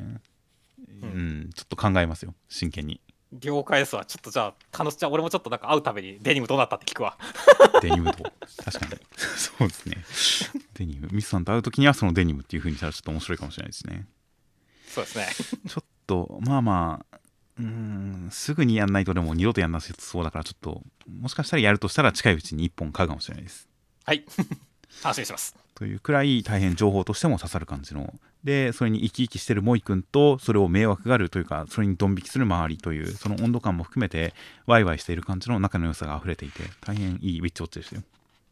ですね。では続きましてが、ブラッククローバーの第337話、内容としましては、えー黒の防御はアスタが死んだと思われるような状況だが死ぬわけねえ、行くぞっていう感じでした。アスタ君は火の国で、えー将軍に強くなっていったらって言われますという展開でした。いやー黒の防御潔い感じいいよねっていう。誰一人として、なんか、まあ一瞬うろたえはするんですが、アスタが死んだ、そんなみたいなことを一瞬言うんですが、その後のこの柄の悪い感じが一貫してますからね。そうですね。いやーヤンキー感あるよね本当黒の防御は。そうですね。っていうこの全く誰一人としてそこに疑いを挟まず明日は生きてる行くぞみたいな感じの迷わず行く感じそれが二見開きぐらいでその意志が固まる感じっていうのが大変黒の防御の強さとアスタ君との絆を感じさせる本当にグレン体感があってよかったですねよかったですね。そして、まあ、アスタ君側の方はね、和の国ならぬ火の国編が始まりましたねって感じでしたね。はいはい火の国でしたね火の国でしたね。いやいや、本当にだからね、まあ、ヤミさんのいとこ、まあ、ヤミさんの親戚の竜也さんとか出てきましたわけですけどね、はいはいはい明らかにまあ最初の方から心を読んでるかのごとく会話するっていうのが、なんかこう、ちぐはぐだけど、つながってる感じが面白かったですねっていう。まあそうですね。まあまあ、なんとなく、アスタ君のことをどう認識してるかとか、ヤミさんとは13の時以来会ってないみたいな、えーみたいな感じとかありましたが、見えるだけって言って、この眼帯の目を指し示す感じで、見てはいたんだなっていう感じで、なんなんとなく納得できる感じになってなってましたね。そうですね。うん、という感じで、おおよそこういう感じなのかなと想像できる感じで、でも実際はどうだかわからない状態で引きという感じで、まあなかなか本当いい匂わせですよ。そうですね。いやー、だからね、どうなんだよ、せっかく来たっちゃけん、今ここで力入れて生きんしゃいって言ってますけどね。となるとど、なんか修行をさせてくれるんでしょうけどもね、1週間しかないし、どうするんだろうねって感じだねっていう。いやもうすごいすごい奥義的なのを手に入れていくんですよきっとはいはいはい。わ、火の国に奥義って言っても、なかなか難しいところだけどね、まあ、修羅の国、福岡って言いますからね、まあ、彼は話の博多弁ですからっていう。まあ何かしらやっぱすごいのがあるのかもしれませんけどねっていうい。やまあきっとそうですよ本当に九頭竜線とか覚えたらもう一個あるんですよきっと アバかける竜のひらめきあるんすねっていう。そうですねあれは本当にびっくりしましたからね九頭竜線が奥義じゃなかったなんて言ってびっくりしましたからねそうですね、連載じゃ思いましたからね。いやー、もうだから、ヤミさんも知らない、お真髄があるわけですね、ここにっていう。まあ実際ヤミさんは多分13歳の時以来火の国には帰ってないでしょうからあのーヤミさんが知らない技術とかいろいろあってもおかしくはないですからねそうですね。なので木を読むとか木を使うとかの発展系とかが全然あってもおかしくないですしといった、うん、まあ木にちなんだ何か奥義があるのかもしれないですねうん。あとは普通にこの竜也さんのまあおそらく千里眼的なまあ黒の防御とかのこともずっと見ていた知っていたというこの新キャラが登場してしかもずっと遠い国にいたヤミさんともずっと会っていないはずの新キャラっていうのがどう登場するのかこれまでの他のキャラクターとの絡みが持てないのをどうするのかってなった時に実はずっと覗いてたっていう形でちょっとそこのつながりを示す感じっていうのはなかなか面白い出し方だなと思いましたんで、うんまあその千里眼の能力にちなんだ何かを獲得する可能性もなくはないですねはいはいはい、なるほどね。そうだね。だからまあまあ、どういう拡大解釈を広げていくか楽しみだねっていう。そうですね。魔法以外の何かだったり。まあ一瞬だから右目も悪魔関係なのかなと思ったりしつつでもなんか悪魔に関しては全員何とかしたみたいなこと言ってらっしゃるみたいな感じで。じゃあ悪魔じゃない何かが右目に魔法にしたってすごいよなみたいな。その魔法以外の技術っていう可能性もあったりするんでまあやっぱり新しい場所新しい技術体系新しい文明みたいなものが出てきたんでガラッと何か新しい何かが出てくる可能性はあるんで大変それは期待してますね。はい。では続きましてが僕とロボコの第104話内容としましては、えーボンド君モテモテという展開でした。いや本当にモテモテだよね。まさか俺みゆみゆまでここまで積極的に参戦してくるとは思わなくてびっくりしたもんっていう。まあミュウミュウがボンド君を憎からず思っているっていうところまでは分かってましたからね。そうだね。まあミュウミュウもうんでも本気で本気でボンド君を狙いに来てる感じもまあなくはないですよね。そうなんだよ。だからちょっとそこはびっくりだったしここまでこうハーレムというかねハーレムは好きなんだけどもはいはい。修羅場ってくると周りが。はいはい。だから逆にボンド君羨ましくないなって思ってって。まあ、実際確かにあのボンド君が全員に好かれるっていうのは望むところなんですけどそれによってちょっと嫌な思いをする人が出てくるとで争いにまで発展するとちょっとなんか ちょっと読んでても気まずい感じはなくはないですからね。そうですね。もうちょっとなんとか仲良くなれないかなとも思ってしまったりとかするんでまあでもまあ最終的にはボンド君が優しいから大丈夫なんですよ。あ本当ですよ。だからでっかい男だなボンドって思いましたからってまあ最終的には物理的に太ってるんですけどって そうですね。このあの、なんでしょう、うまくできなかった料理を美味しいと言って食べてくれるみたいな、本当王道中の王道ですけど、やってる絵面が太ってるっていうだけで、なんとなく、なんか嘘っぽくないですか？そうだねそのなんとなくテンプレをなんとなくやってる感じに見えないという、これだけ太ってるんだったら、それなのに食べてくれるんだったら、そりゃボンド君いいやつだよって、説得力が違いましたからね。いやそうですね いやー巧みだなと思いましたね本当いやー、本当に。という感じなので、まあまあ、みんな最終的には仲良さそうでよかったですよ。そうですねあと個人的にはやっぱ気になったのはねやっぱこのモテスギくんの入ってるタコを僕の指だと思って母をしてもらえるかなっていうのが本当にやべえなモテスギっていう感じだったしはいはいはい。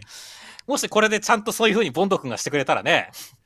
今度はじゃあ僕の指をさっきのタコみたく母をしてよって言うんだろうなモテスギって思ったからねっていうその発想はなかったですね。いやモテスギはそれくらい言うだろうと思ってるから俺は。まあそこまでいかなくてよかったってましたね。いや言ったとして口が滑っただけだと思いますよそれは。モテスギ君はそこはちゃんと加減をしてくれる人だと僕は信じてますよ。なるほどね。それはもうだから二次創作 BL の話になっちゃうかっていう感じか。いや加減をした上で口が滑っちゃうんですよだからモテスギ君は。なるほどね。言っていたっていうことはあるかもしれませんけど。なるほどね。いやーまあまあそこが気になったことと あとはあのワドカチュアンがカイオールがぶち切れた時の同じ目してるっていうのがちょっと面白かったですね。そうですねいやーまどかちゃんは何でもできますね本当ですね。ちなみにちょっとそれとは関係ないんですけど今日は収録してるのが9月14日じゃないですか。はいはいはいあのツイッターで流れてきたんですけどあのワンピースの金塊の主の誕生日らしいですね今日っていう。誕生日なんて設定してあったんですあのキャラ そう、あれし設定してあったんですよ。だからツイッターで流れてきて、金塊の主誕生日おめでとうっていうのが流れてきてタイムラインに、はあ超笑ったんだよねっていう。さすがワンピースですね さすがワンピースだねっていう。だからまあまあ、だから今回ね、まあ、この、これは金塊主かどうかは分かんないけどもね。いやー、金塊主に誕生日まであるんだっていうところで、やっぱワンピースは偉大だなと思いましたねっていう。いやー確かにと海オール金塊の主もきっとタコパとかでお祝いしてるんでしょうね お祝いしてるんだと思いますねっていう。だから今回の、ある種、このね、タコパは金塊主のためにあったんだって思いましたよっていう。なるほど確かにそういったなんかそういうネタもやりかねないですからねそのうちやりかえないですからね。まどかちゃんの新しい顔芸も楽しみですね楽しみですね。では続きましてが、えーマッシュルの第123話内容としましては、えードットさんが覚醒して倒したっていう展開でした。まさかドットさん普通に打ち勝つとは思わなくて逆にびっくりしたよ俺はっていやーだから感情によって強さがこう変わる種族なんでもうそれだけすごい感情だったんですよ。そうだね。なんせもうランスランス君が死んでると思ったわけですから。それくらいじゃないとこれだけの力を発揮できないんでソースは使えないですよきっとそうだね。いやーだからすごいね。だからまあちゃんとねその勝つ前にね他のところで戦っている新格者の人までなんだこれはみたいになるっていうね。はいはい、ことで格上げましたからね。そうですね。もう神格者レベルなんだなっていうのはそこで分かりましたからね。そうだね。だからまあ勝ったことに関してもそんなに違和感はなかったしね。っていう、はいはい。は いあとは本当にそのまあ三段の方がの最後のこの見てる景色のプリンのバカさ加減が面白かったっていうピッグラブフォープリンっていうあステプリンだったんですね、ステプリンだったんだね。だからこのあれを見たらね。それは勝つやった。勝ったよって思ったからね。どういうことですか？だから、いや、わからん。だから、これだけのね、その、走馬灯を見るくらいの根気だったんだっていうことですよ。ああまあそうですね。もうこれはもう確実にやられてるなという。これがあのフリーというかミスリードってことはないなと思いましたよ。そうですね。らそういった意味でも、だから、納得感のある、最終的には本当、無理やり納得させられた感があってよかったですねっていう。ま あ確かにそうですねドットさんってこんなに強いのっていう戸惑いよりもプリンにプロポーズしたのっていう方が強いですからねそうですね。夜景の見えるどこかでプリンにこう指輪パカってやってますからねやってますからね。いやー、いいですね。一つのものをこれだけ愛せるっていうのはいいことだと思いますよって最終的にはプリン食べてますよねこの人や、だからそれもまた究極の愛なんですよっていう。だからまあね、本当だから愛の話じゃないですか。今回だからドットさんもランス君と友情のために戦ったし、はいはいはいランス君もこう妹のが助けてくれたって、あ妹の愛のおかげで助かったわけじゃないですかっていう。そうですねだから愛の物語なんですよ、マッシュルは。まあ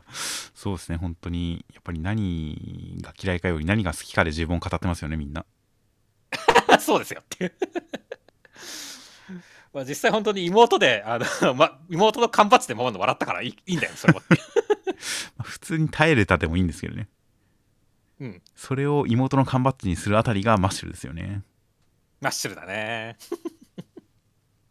あーというわけで、まあまあ、ここも勝ったんでね、じゃあ次は、あの、ね、ちょっとだけ見えた、あの、次男さんのところかもしれませんから、ね、どうなったかなか楽しみですね。いやー本当に全ての表現と勝敗とその戦いの数勢全てにそのキャラクターのキャラクター性と属性と頭のおかしいところがちゃんと乗っかってるあたりが大変見応えのある戦いでしたよでは続きましてが高校生活の第101話内容としましては孝太郎くんとはるかちゃん選挙会長選に出てお父さんお母さんも困ってしまいますが、えーついに選挙投票日当日となりましたという展開でしたいやー、まさかのこの家谷一家の一家対立っていう展開でしたけどもね。はいはいはい いやー、本当にそのお父さんが二人に平等に愛情を注いできたんだっていうところに関しては、なんだろうね、この、最終的には一票として選ばなきゃいけない選挙の残酷さ、無慈悲さを表してて、勉強になるなって思いましたね。まあそうですねまあそこは普通にどっちが向いてるから選べばいいと思うんですけどね でもやっぱ愛で考えちゃうとね、6対4とかには分けられないっていうね、この悲しさっていうね、選挙は1票なんだっていうね、ことですよっていうね。そうですね。いや、なので、どっちが向いてるから選べばいいと思うんですけどね。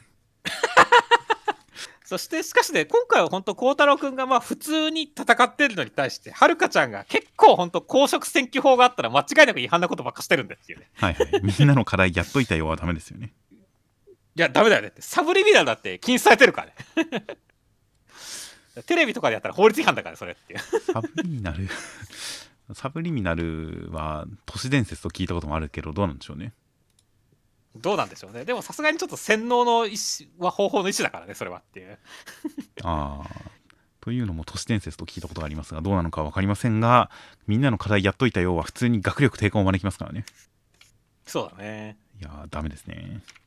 ダメですよ。だからまあ、俺の中ではもう完全に今回のその、はるかちゃんの悪行を見てね、はいはい、はい。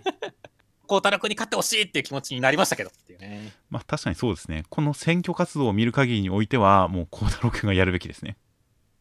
やるべきだからねっていう。いやー、ただ、まだ本当にね、他の第三者の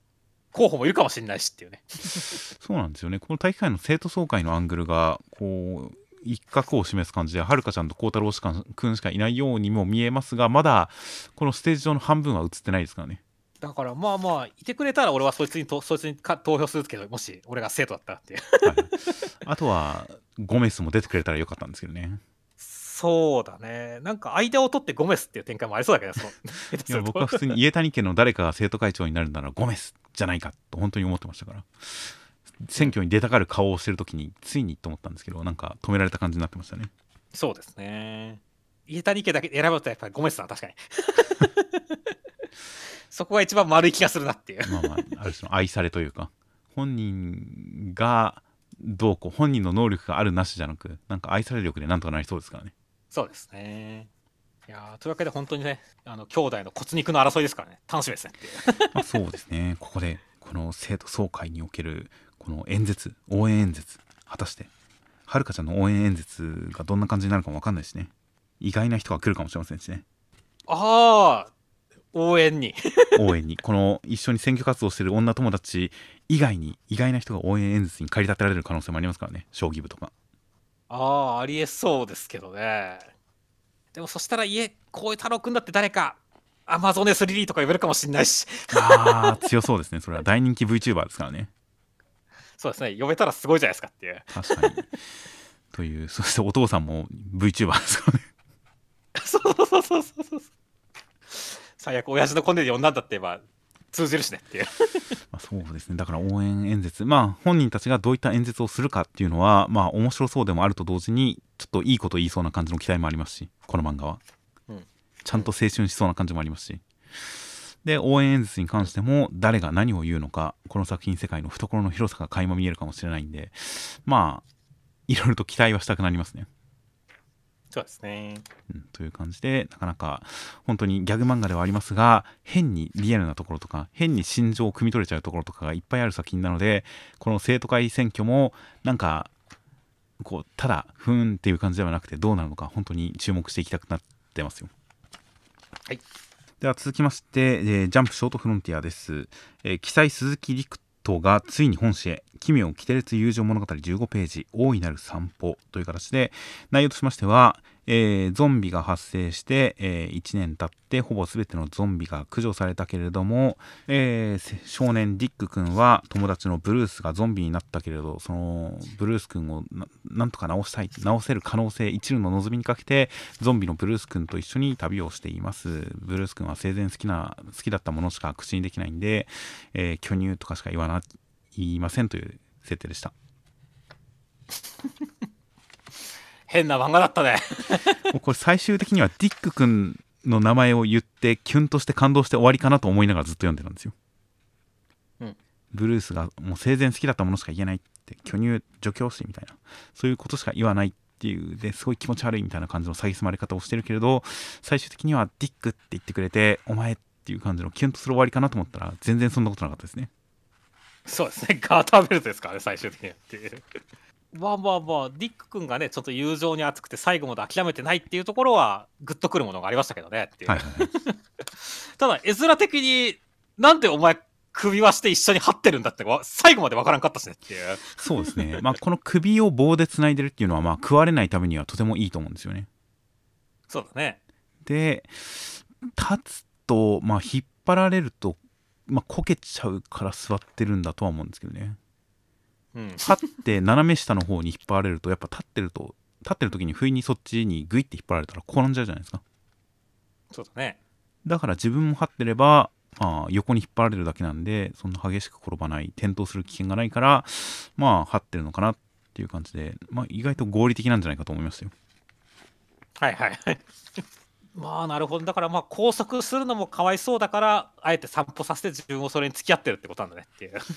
あー確かに行き先がゾンビまあ力的に引っ張れないんじゃないですか？ブルースをブルースの方が力強いんじゃないですか？なるほどね。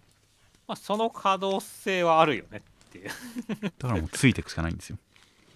だからその辺がだから最後までこの変な絵面っていう印象でしかないんで。確信が持てないんだねっていう。あだから最終的に変な漫画だなっていう印象になるんだよねっていう。なるほど。絵面。個人的に変な漫画だなと思ったのはその空気感とか この解決しなさとか話の進展のしなさみたいなものに対して変な漫画だなとは思いましたがこの「は」って一緒に移動してることに関してはなんか個人的には納得しちゃってましたね。はいはいはいまあ合理的にやったらそうなるよなっていう納得感で読んでましたねなるほど。俺はまあ、なんだろう、まあ、変な話は拘束してちゃんと口輪とかつけてね、まあ、どうやってゾンビが感染してるとか、ね、人を襲ってるか分かんないけどもっていうね。はいはいはい。なんかそういう風にした方がいいのになとは思ったんだよね。まあ、まあ、そこは確かに、喋りたいって思ってるゆえなのかもしれないですね。そうだね。なかなか、俺は、まあ、合理的なのかもしれないけど、その結果なんかよくわからないっていうね。撃て撃てって言ってこう尻向けるんだとか、俺からすら面白い映像だしねっていう。そうですね。これはもう、あの、真面目に真剣にやった結果、こうなったっていう絵面として、僕はいい感動的なシーンだなと思いましたよ。そうですね。感動と笑いのあるシーンですからねそう。ですね。まあここは別にあの引っ張られて前かがみになってしまうゾンビの方に前かがみになってしまってるシーンではありますがまあもう一歩踏み出せば振り返れるんですがそれは単純に銃が怖いから向けないんだと思思いましたねはいはい。だからここは恐怖をこらえて必死にかばってるシーンなんで銃口の方は向けないんですよねなるほどね。いやー意外と深読みできるね。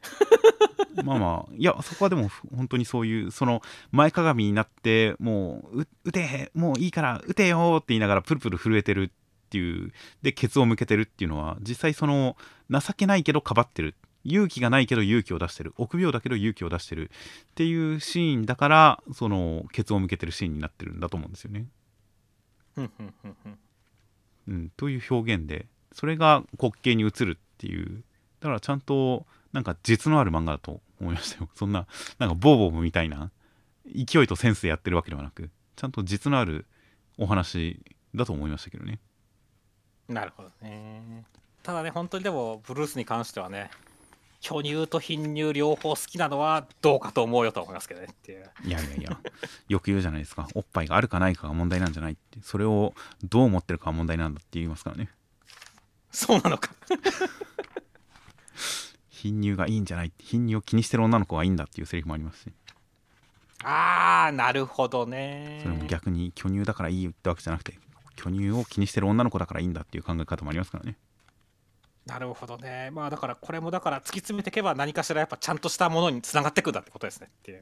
いやーまあこれはブルースという人がいかにこうあの懐の広い人物だったかっていうことですよなるほどね。いいですねブルースの語録はちょっといいですね そうですね。ブルースだけ読んでいくとなんか味が出ますね っていう。というだからまあ滑稽さを描いてる真面目にやってるけど本人は真面目にやってるけど滑稽っていうのを描いてる中でまあその本人は真面目にやってるっていうところに関してはちゃんと変にあのいじらずちゃんと書いてるような気がしましたけどねという感じのまあだからまあ 意外とじゃあこのセンスは僕は好きかもしれないですねいやまあ実際センスはめちゃくちゃあると思うんで、こう、今のところはマジで受ける人にはめっちゃ受けるだろうなって感じするからね。このすごく変な状況を真面目に真面目に組み立ててる感じがするっていうところは好きかもしれないんでなんかちゃんとストーリーのあるお話ちゃんとオチ進展展開、うん、展開やオチのある作品というのをちゃんと読んでみたい気がしますねそうですね。では続きましてピピピピピピの第48話内容としましては、えーラッキーくんの前に音神っぽいラッキーくんが現れました。空知香さんの演奏は本人が一番信じているものを見せるそうです。ラッキーくんには何が見えてるという展開でした？怖って思った。うーん怖怖い怖いですけど怖い怖いかな。ちょっと僕の中では怖いではないですねこれははいはいはい。まあ演出がまずその流れるような、まず最初、全く無の状態から霧がかかるような感じになってきて、はいはいはい。空、はい。でそっからなんか雲。でラッキーくんの幽霊っぽいのが出てきてまあ向かい合うみたいな。はいはいはい。で実際の世界ではラッキーくんちょっと後ろに後ずさってて定めさんすごいいい笑顔みたいな。はいはいはい。この辺りの演出力の高さっていうかはすごかったけど確かにっていう。いやー確かに怖いよりまずはすごでしたよねなるほどね俺はやっぱ怖いってのが先に来たんだよねそので説明を聞いた後もやっぱ怖いなっていうね いやーなんだよそのチートというかさ それこそ洗脳ですからねそうそう、洗脳だからねっていう。空から聞くもの、おのおのが最も信じているものを作り出して店感じさせるっていうね。はいはいはいで、もうこれが最高のラ・カンパネラって言われる。もう勝ちっていう。いや、これは確かに神って呼ばれるわって思うからねっていうね。まあ、そうですねでもその上であのアナリーゼをしなくても演奏をミスっても結局勝ってしまうという形で先週あのソラチカさんが出ると全部ソラチカさんが勝ってしまうから出場を控えさせられていたみたいな話でえそんな別格なのすごいのっていう感じの戸惑いがありましたが驚きがありましたが必ずしもその演奏の技術とか音楽的な凄さでそれを言われてるわけじゃないんだなというのは分かりましたね。そうですね。演奏とちったりもしているような言い方ですし演奏とちっても結局勝つんだよみたいな感じで言われてますのでそういう点で言ったらやっぱりドン君が誰よりも譜面をその忠実に吹く譜面を再現する能力に長けてる的な言い方があったことを考えるとやっぱりそれぞれ音神いろんな特性がある中でソラチカさんはまあ、うん、洗脳に特化してるんですよねだからそうですね。なので演奏力という点で言ったら必ずしもずば抜けてすごいわけではないんですねいやー、ただ本当に でもこれを見せられちゃうとね、今回その勝負という形はいになっちゃうと、果たして定め君はどうするんだって感じするよねっていう。そうですね。本当にどうするんでしょうね。1000ゼロなんですかね。まあ、そこら辺も気になるし、あとはね、本当にそのラッキー君、目の前に現れた、もう音神っぽいラッキー君、幽霊っぽいラッキー君。はいはい。これが果たして何なのかっていうところだよねっていう。まあそうですね。いや、なので、ラッキー君に対してソラチカさんが問いかけた、今、ラッキーが一番信じているものは何？俺のエゴだよ。っていうのに対して、僕の演奏を聞いたら会えるよっていう話ですから、彼はラッキー君のエゴらしいんですけど、ラッキー君のエゴって何って話になってきましたね。はいはいはい。俺はどちらかというと、エゴって言ってるのがラッキー君っぽいってことで、俺、ラッキー君にはエゴの奥にまだ何かもう一つあるんじゃないかっていうふうに思ってるんだよね。だからこそ、それがこの、まあ、音神ラッキーなのかなっていう気はしてるんですけどね。なるほど。じゃあ先週のソラチカさんの一番信じてるものは何？エゴだよ。じゃあ会えるよっていうのは、それが嘘だと思ったっていうことですか？そう、だから、ああ、それを言ってるってことは、まだラッキーはあのラッキーじゃないんだなっていう意味で、だけど、その、じゃあ本物のラッキーに僕が合わせてあげるよっていう意味だと捉えたんだよね。なるほど。僕の解釈は、まあ、今のところは違いますね。じゃあ、うんうん。だからまあ、その辺のね、答え合わせに関してはもう来週、センターカラーで明らかになるそうなんて楽しみですねって。まあそうですね。いや、ずっとラッキーくんの中にこの音神ラッキーくんがいたという、もう着てる服までちょっと学音さんっぽいですもんね。そうですね。ゆったりバスローブ感という。という感じの本当にすごい学音さんを想起させる感じのラッキーくんというでも表情はなんか無な感じだし果たしてエゴ優しさエゴ？ラッキーくんの中にあったエゴ？うん。という感じで子供の頃のラッキーくんが一人だけピアノが下手だったのか？下手だった？ファンタジーがなかったっていうことすらも何かラッキーくんのエゴ優しさ願いゆえだったのかなとかいろいろ想像させられるのととにかくまあ今週は本当にこの見開き使いと小回りとの感じのこの上気をした感じが大変まとまりある感じで感動させられる感じっていうのが本当に凄まじかったんでまあこの続き本当に来週が大変楽しみですよですね。あとは定めくんが自分が自分を一番信じてるっていう感じでこのなんでしょうね紙二つ結びの頃の定めくんが出てきて家に家で返してる感じとかの揺るがなさはさすがだなと思いますよそうですね。頼もしいねっていう。この頼もしさは本当に定めくんの魅力だなと思ったんでまあまあ定めくんに関しては全然何が起きても大丈夫そうな感じだったりしますんでその辺の展開も含めて本当に大変楽しみですでは続きましてエイリアンズエリアの第14話内容としましては、えー、アキナさんを燃やした人、えー A3 の人というのは、えーそのまま立ち去っていきました。辰巳くんは危ないとこでしたが写楽さんに助けてもらいました。そして、えー辰巳くんは大変こう感情が揺さぶられるんですが写楽さんが、えー被疑者を逮捕するのが権利で職務だと言って諭しますという展開でした。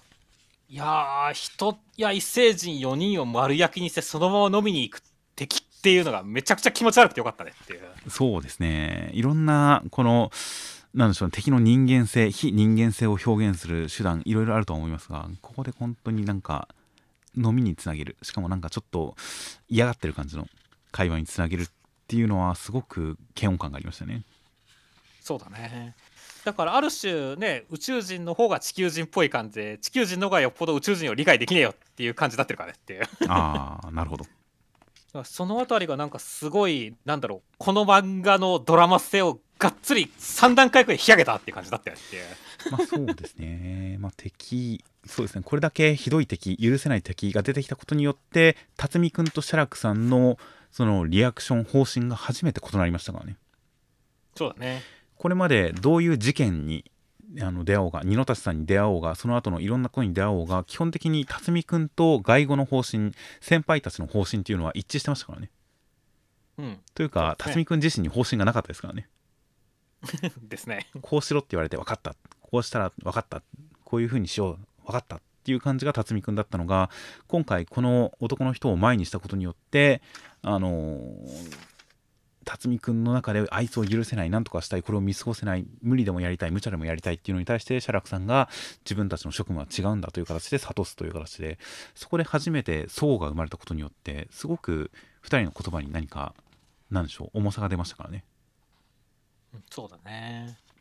いやーだから本当になんだろうほのぼの公務員ものから一気にハードボイルド刑事ものになったんでっていうね。はいはいはい。だからその辺でもすごいびっくりだしいやでも面白いから OK ですみたいな感じになってるよ俺はって まあそうですね。まあももともとこういうほのぼのであってもやっぱり辰巳君とその外語の関係っていうのは何らかの反発とか変化を含んでないとやっぱりドラマにならないとは思いますんで、うんそういう点でやっぱりこういう展開をこそやってほしかったしやる必要があったとは思ってるんでまあ大変本当に始まったなエイリアンゼリーが始まったなっていう感じではありますよ。いや本当そうですね逆に少年漫画っぽさとは違うけれどもこのお仕事漫画としてのこの 感じ？はいはいはい。いい意味でリアリティが出てきたからね いやーだから辰巳君がまあこれに迎合するもよしだしってある種今回のでちょっと風穴開けてくれてもいいしと思うしねっていう、はいはいはい。いやちゃんとどうなるか楽しみだねっていう感じまあ、そうですね。まあ、本来であれば、まあ、辰巳君というその存在が外語を変えていくぐらいの展開主人公にしかできない選択肢を取っていく感じっていうのが一番見たいような気もしますが、まあ、まあまあその中であえてその組織に染まるというか組織の方針に沿って制御を実行するという確かに職業人としてのかっこよさみたいなところに行くというのもあるような気もするんでまあ本当に先が読めなくなってきた大変いい意味でという感じはすごく楽しみですね。楽しみですねという感じであとはこのドラマ的な盛り上がり展開がアクションにどう反映されてこの、えー辰巳君の右腕等を使ってどういったアクションでカタルスイを迎えるのかは大変今から楽しみです。はい、では続きましてすごいスマホの第18話。内容としましては Q 君は、えーカードを使った交渉によって冒険さんの正体を暴きました。仲間になりました。という展開でした。いやーまあ1話でしっかりとねあの仲間獲得展開まで言ってくれたのは良かったっすねっていう感じでしたね。そうですね。確かに。テンポ感は良かったですね。そうそうそう。で実際その方法に関してもねあのまあ身近なものの死があるっていうところとか、はいはい。あとはそれは Q 君の弟の情報がガードされてるっていうのは本当にある種そこから推測できることたくさんあるしそれがちゃんとカードになって冒険さんの正体につながっていくっていうところに関しては納得感がありましたし、はいはいはい。ね、だから俺はまあ本当に理論立ても含めて結構おちゃんとした展開来たなっていう形で満足感ありましたね今週に関しては。そうですね。いや、本当にここで、あの、身近なものの死というものについて、Q 君が気づいてるけど、冒険さんが気づいてないっていうところ。で、読者に関しては、そこに関してちゃんと Q 君の思考をなぞってるんで、すでに知っていたという、その、ちゃんと読者がすでに知っていた情報のやりくりで、今回、何とかしたっていうところですごく納得感がありましたね。そうだね。いやー、まあ確かにね、その、レイさんにたかってるところでもう冒険さんは貧乏なんだってそうだろうなって思ったっすねっていう。まあ、そうですね。貧しい家庭攻めるべきカードはこれだっていうね。なかなかひどいなと思いつつねっていう、そこからちゃんとあの両親が死んでる両親もしくは片方が死んでるって言われて貧乏だっていう理由だったら許さねえみたいな感じで消えられるっていうところでちゃんとヒヤッとできましたからね。そうですね。まさかそんなことはないと思うけど Q 君みたいな感じでちゃんとヒヤッとできたんでいいサスペンス表現でしたよ。ですねいやーというわけでねあのーいい感じで仲間もできたんでね、はいはい。果たしてこの後どうなっていくかっていうね。そうですね。全てがね、まあ、全一郎様につながっていくぜみたいな展開になってるからねっていう、はいはい ただこれもちょっとミスリードな感じもするしねっていう。まあそうですね。これまでの出され方だと善一郎さんがそこまで黒幕っていう感じにはとりあえずなってないですからね。そうだね。我々が見てる感じでも人一プレイヤーっていう感じだからね。そうなんですよねだからここまで全ての中心は善一郎って言われるとかなり違和感はあるんですよね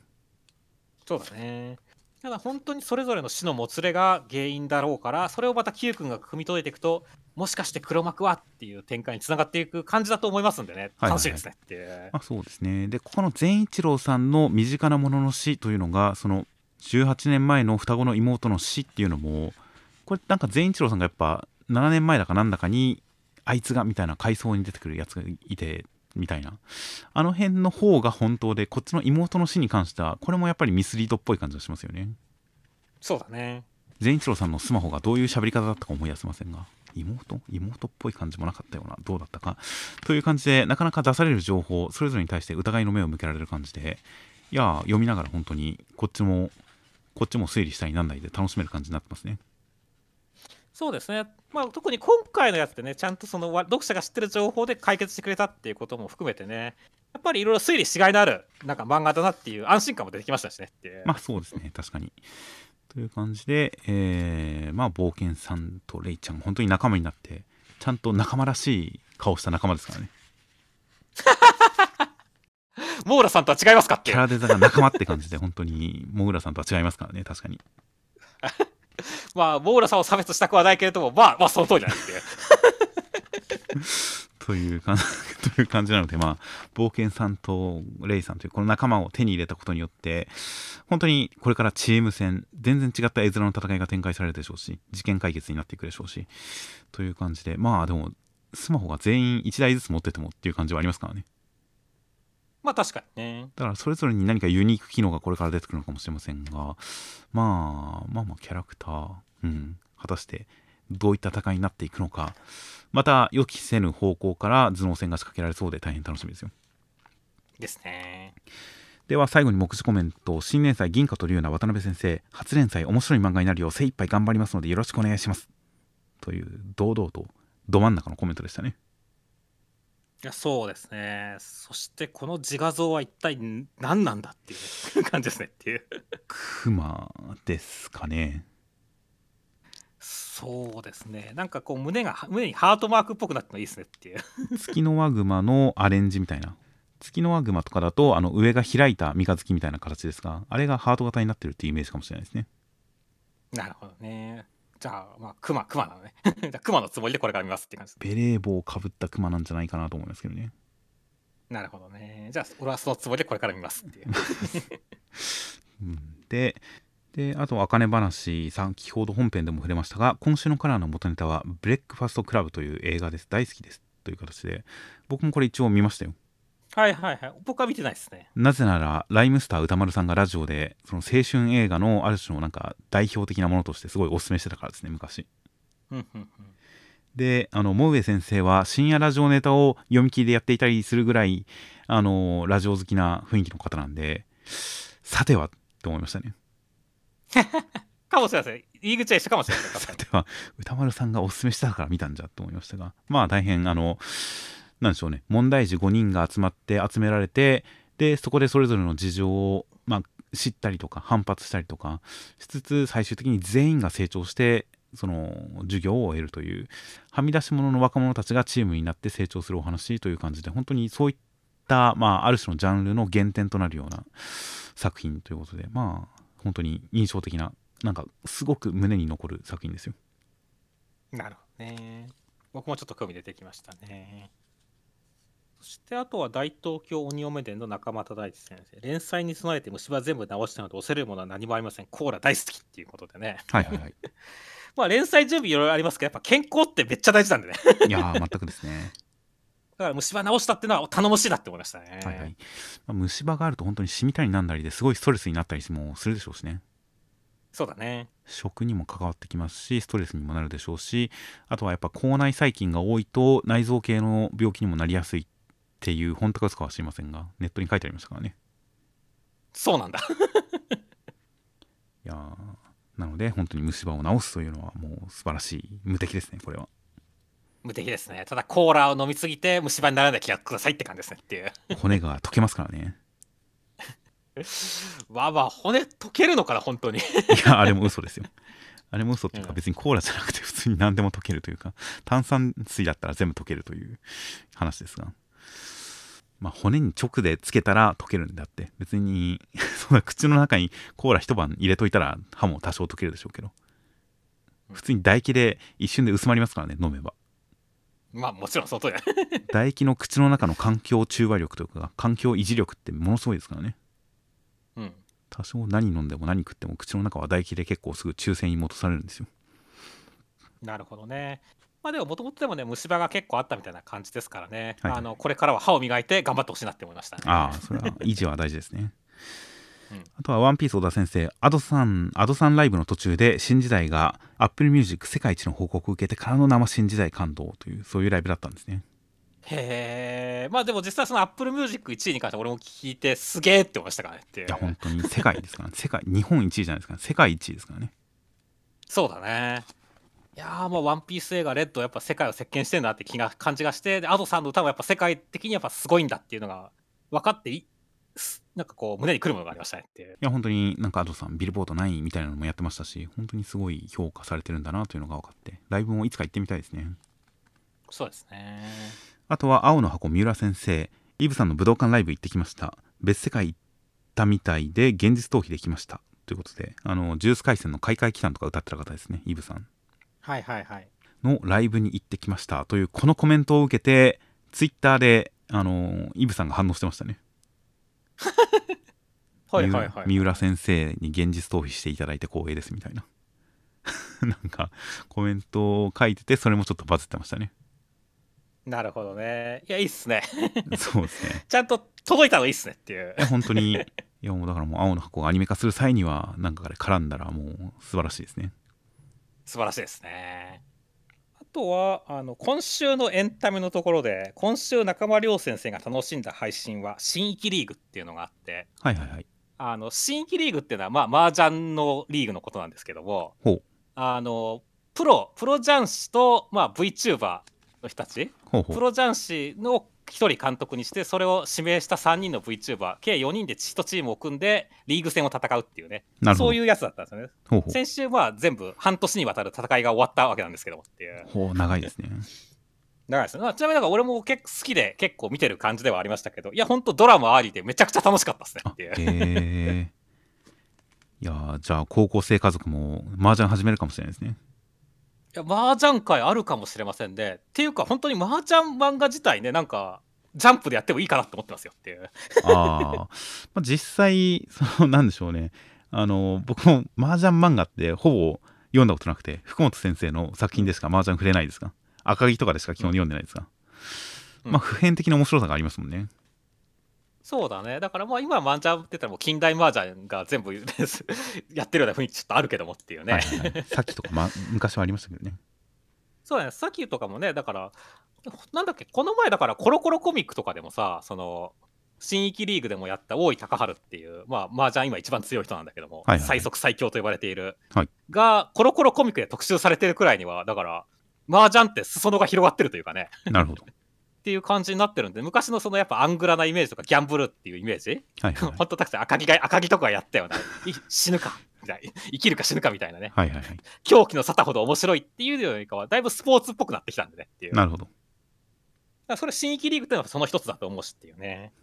形で、だから麻雀が広がってるんで、意外とさっき言った高校生家族に麻雀展開もありそうだし、は、麻雀漫画っていうのもそろそろジャンプ的なとか、コロコロコミックでもあってもおかしくないなっていう感じになってきたなと思いましたね。なるほどまあまあ確かに、うんうん、あったら面白いかもしれないですね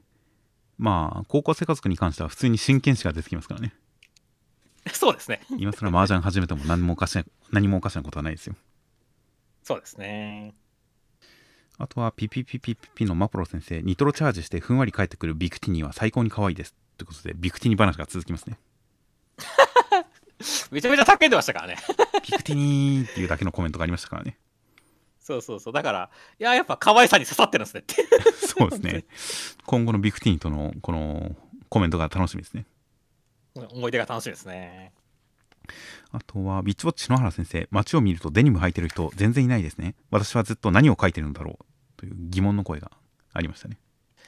そうですね。ただ今回でガルちゃんがやっぱデニムちょっと育ててみようって言ってるみたいで、これによってもしかしたらまたデニムのブーム来るかもしれませんからっていう。いや、まあ、ブームはともかくとして、実際、このウィッチウォッチきっかけで履き始める人はいそうな気がしますよ。まあ、いると思います実際ツイッターでもデニムを育てたいって言ってる人何人か見ましたよ、俺。いやー、わかりますんで、ちょっと街中で、街中で篠原先生がデニムを見かける機会も増えるんじゃないかと思いますね。そうですね。といったコメント等々ありました。えーでは来週、関東から表紙が冒険はついに最終章へ劇場版ワンピースフィルムレッド超絶大ヒット表紙関東からワンピースが表紙関東からとなっています。あとは、えーセンターカラーが連載1周年突破コミックス4巻発売記念 4on4 ピアノバトル加熱特大センターカラーピピピピピという感じで連載1周年突破お祝いイベント情報満載だそうです。ほー、いいっすね。人気投票やってほしいですけどね。ああ、そうだね。人気投票結構すごい票割れそうな気がするねっていう。誰が勝つんだろうって思うよ。音神、まあ、シカとドドンはともかくとして他の音神たちでの争いだけでも大変なことになりそうですよね なりそうだよ、本当に。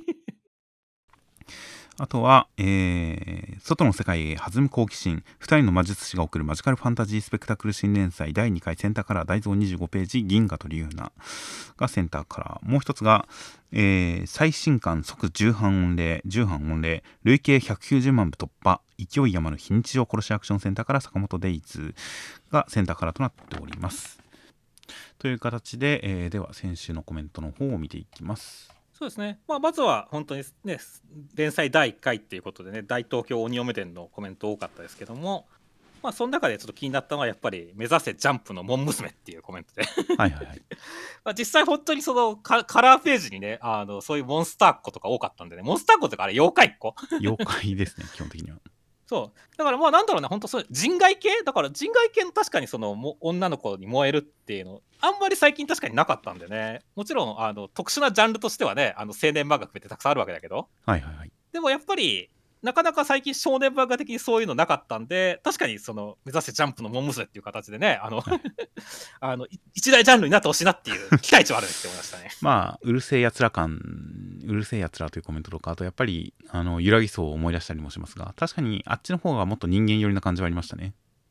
そうですね。うん、もっと確かに、あの偉人感、亜人感みたいなものが押し出されてる感じもするので、その辺を売りにした、その辺のジャンルによったあー魅力みたいなものはこう特有のものとして出せるかもしれないですね。そうですね。あとはそういえば、あの、ラブコメ、今、ジャンプのラブコメは青の箱しかないというのに関して、青の箱もラブコメではないよねっていう形で、これは確かにたまに言及したりもしていましたが、まあ、青の箱はラブコメっていう感じの時も稀にありますが、基本的には普通にラブストーリーの感じなんですよね。そうですね。青春ラブストーリーですね。なので確かに今ラブコメらしいラブコメっていうのはまあ今ジャンプほぼなかったりもするのでその辺は大東京鬼嫁伝に期待したくもなるんですがまあ今のところ第2話の感じだと大東京鬼嫁伝も言うほどラブコメには寄っていかないのかもしれないですねそうですね。ただまあ、まなかちゃんの可愛さに関しては書いてこうっていう気概が見れるのでね。はいはい そのあたりで、まあまあ、いい感じの魅力を出してほしいなって思いますね。まあそうですねあとはコメント夜桜さんも坂出も高校生活も今夫婦主人公多いなというコメントで坂本デイズは確かに夫婦主人公まあ既婚した主人公って感じですけどねそうですね。奥さんは別なメインキャラとして登場はしてないですからね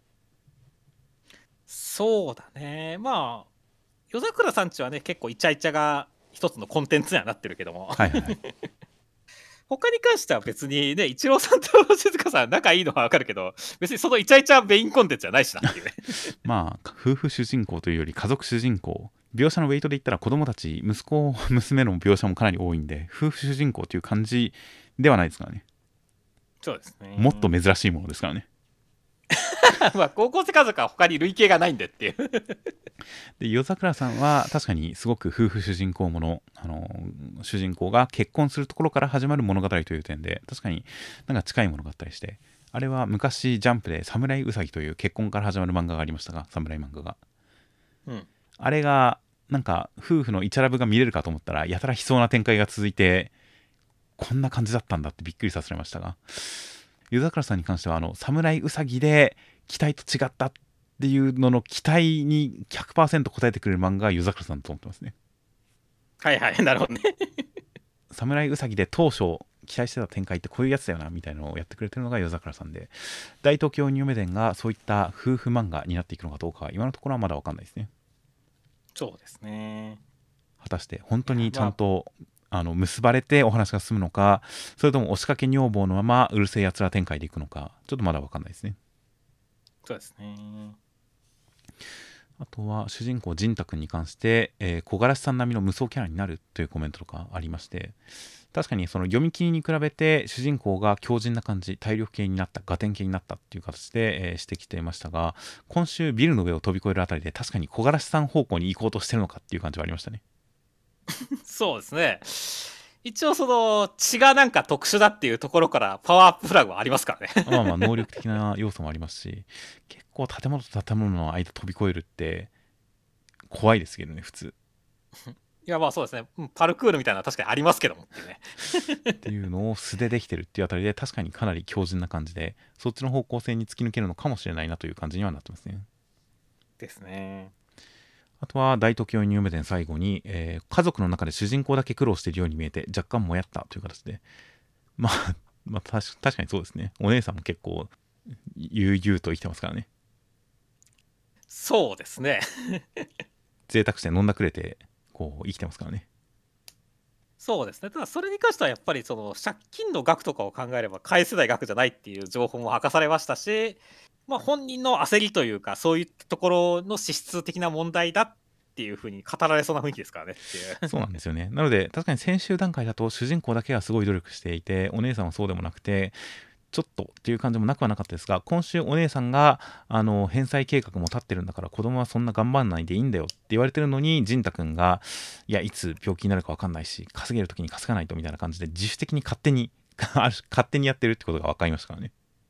そうですね。ていう点で、実はそんなに不憫ではないっていう立場が分かったんで、またちょっと見え方が変わってきたような気もします。あとは、えー呪術廻戦のコメントで、えー、マキさんのパワーアップ、相撲でパワーアップに関して、呪術だから許せるけど、解決が強引すぎるだろうというコメントがありまして、まあ、呪術だから許せるっていうのが大事なんですよね。そうなんだよね。強引すぎますが、呪術だから許せるってなった時点でもう勝ちなんですよ。勝ちだね。いやー、俺も確かにね、呪術廻戦以外の漫画がなかなかこの展開が許されるかというと難しいから、本当に。そうですね。ワンピースとかだったら普通に大丈夫ですけどね。相撲で強くなっても。そうだね。これがヒーローアカデミアで突然相撲で強くなったらちょっと納得できないかもしれないですね。ちょっと違うね。漫画の経路が違うからね。えーって思っちゃうかもしれないんで。まあ、その点、呪術は本当にこれが全部面白く感じられるだけの作品作りをこれまでしてきましたからね。細けいことはどうでもいいんだよ系漫画とかって書かれたりしますけど。まあでも意外とちょっとその細かいところは気にならないくらいの配慮はされてますからね、呪術。まあまあ、そう思いますし。いやーなので本当に呪術だから許せるけどっていう その一言が出る時点でもう完全に勝ってるなという感じとかあったりしました。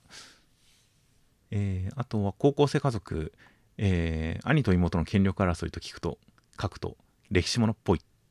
というコメントで確かにもうあの高校は家谷家にもう牛耳られてるんですね。そうだね。まあ、学校の歴史としてその兄弟対決みたいなところは、なんか語られそうな気がするしっていう。てかまあ、家田一家が入ってきた段階でもう俺学校の歴史の一部なんだけどねっていう。そう記念樹まで植樹されてますからね。そうですね。もう歴史ですよ。歴史だね。でも本当に兄と妹の権力争い、骨肉の争いっていうのはね、はいはい 確かになんか、ある種こう、貴族階級の歴史とかしか見たことねえなって感じする。日本だったら将軍家とかね。まあ、そうですね。もうあそこは家谷政権になりかねないですからね。そうですね。という感じで、その視点はなかったっていう感じのいいコメントでしたまねあ。そうですね。いやまあ熱い展開ですよ。そうですね。熱いですね。あとは青の箱で、えー、千夏先輩めんどくさいと思う自分は主人公の資格がないなというコメントがありまして、あの、千夏先輩の気にはなってるけど、好きっていうわけではなくて、みたいな、今育ってるけど、みたいな、あれをめんどくさいと思う。まあ、まあ、そこがいいと思うかどうかは人によるかもしれないですね、確かに。まあそうだね。だからそういった子のためにはあやめちゃんがいますよって思いますけどねっていう。ああまあはっきりしてますからね。好きも嫌いも。そうそうそういやー千奈先輩確かに確かにうん面倒くさいとは思わないですけど罪深いなとは思いますよ本当に。そうですね。まあまあだからその思わせぶりな、まあ、大輝くんがね、まあ、一途だからいいけどね、まあなんか、その思わせぶりっぷりに、下手すら魔性の女というかね、泣かされる男子は多そうだよねっていう。い。やなんなら本当にあの気にはなってるけどみたいな状態で告白してこうなんならちょっと強引に押したら付き合ってくれるかもしれないけれど最終的にはちょっともともと好きじゃなかったかもみたいな感じで振りそうな感じがありますからねそうですね。最初からそんなに好きじゃなくてみたいなことをい平気で言いそうな感じがしていやそこはもっとオブラートに包んでほしいと思うようなそういう振り方をしそうな感じがして確かにちょっとまあ魔性感はありますよね そうですね。まあまあ、だから、まあ主人公の資格に関しては分かんないですけども、だからまあヒロインはいっぱいいるんでっていう。ひなちゃんでも、あやめちゃんでもっていうね、形で、まあ、寝取られと、カレンさんを寝取りたいって気持ちがあるなら、カレンさんでもいいしっていうね、っていう。まあまあ、あの面倒くささを確かにいいと思うかどうか人によるかもしれませんが、個人的にはまあ、いいなとは思ってます。あとは、まあ、アンデッド・アンラックとかのコメントで、まあ、ループくらいスッとさせれば神とかっていう、いい感じのコメントがあったりとか、はいはいはい。あとはまあ展開の中でね、本当に世界の終わりって書いてあって、ちょっと笑っちゃったっていう感じもあったりして。でもなんだろう、世界の終わり、なんかあれだよね、せっかくだから、なんか、アンテナもやっぱ世界の終わりって感じするから、あああのーなんか主題歌とかやってくれてもいいのにねって思って確かに。バンド名はすごくマッチしてますね。マッチしてるからね。で、そういえば世界の終わりってクレヨンしんちゃんの映画とかね、はいはいあとはまあアニメ関連で言うと、実写だけど、進撃の巨人の実写版のとかもやってるしねっていう。はいはい。だから、ありだと思うよ、世界の終わりって思ったね。ああ、確かにちょっと面白いですね。うんえー、あとは、うん、ピピピピピで、えー、スラチカ君が、えーとにかくコンクール出たら勝っちゃうからみたいなことに関して、えーそれぞれ強さが違う感じかな。ミーミーは自由最強だし、みたいな感じで。確かにまあ、それぞれのキャラクターが、まあ、ゴーン・レイジロー君とかも力がすごいみたいな、音が大きいみたいな、今にして思えば、あの、レイジローがヤムチャ枠に見えてきたというコメントもありましたが、ありましたけど。初期の強キャラだったけど、その後パッとしないみたいな、そういう感じもありますが、でもまあ、それぞれのキャラクターの特性で確かに、このキャラクターのここには他の兄弟はかなわないみたいなものがまあ一つはある感じはしますよね。そうですね。ただ、音がでかいっていうのは確かにちょっと属性としては、それで勝っていいのかって確かにちょっと言われるとあるかもしれないけどでもまあ特徴ですからねっていう。まあ、レイジロ君に関してはピアノ好きじゃなかったですからね。そうだね。もう泣きながら眠れなくて、もうメソメソしながらピアノを弾いてたんで、多少そこは劣るところはあるのかもしれませんね。そうですね。そこに関してはこれからですね。これからですね。トラウマを乗り越えたこれからの活躍に期待ですよ。あとはまあ、えー地球のこの最終回に関するコメント等々もいろいろとあったりとかして、あそこはこうだみたいなコメント等もたくさんありました。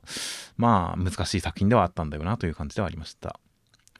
あとは目視コメントで、年を取ると虫が苦手になる、虫が苦手になるというのに関して、えートンボが怖くなった。トンボが怖くなったって不思議ですね。いやーでもなんだろう、俺、そのトンボをさ、目を回すやと首が取れるみたいな話あるじゃないですかっていう。ああ、ありますね。俺あれやったことなかったからさ、取れるって知って動画見たとき、ちょっとやっぱ、トンボ怖ってなったからね。え、あれ本当に取れるんですか？え、なんか、あの、なんか、もう分からん、もうコラかもしれないけど、俺なんかトンボの首が取れるやつを見たことあるよ。僕はあれは嘘だと思ってましたね。はいはいはいはいはい。じゃあコラだったのかな？まあでもなんか見たときになんかすげえ気持ち悪くて、なんか怖くなっちゃったっていうへえ。へえ。のはあるからね。まあ気持ちは、気持ちはわかるなって思いましたよ。首が取れるはちょっと後で動画では見てみます。まあ、トンボ確かにお腹のぐねっとした感じ。あの、意外と棒のみたい、棒みたいな枝みたいな体が硬いかと思いきや柔らかいっていうところは多少気持ち悪かったりしますが、で、くねって曲がったりするのとか、気持ち悪いっていうのはわかるような気がしますが、他の虫に比べたら、個人的には、なんかメカっぽい感じも強くてかっこいいんですけどね。はいはいはい。あとは雲は害虫を駆除する液中と知ってから平気になったなっていうコメントとかもすごく本当にその情報で平気になるってことが結構ありますからね音になるとそうだね。その怖くなったのは逆で本当平気になったっていうのも、その情報によってってのは確かにあるねっていう。特に雲は本当にゴキブリを取ってくれると聞いてから部屋の中で雲が出てきてもなんか全くギョッとすらしなくなりましたからね、はいはいはい。なるほどねあ。雲がいてくれたよかったみたいな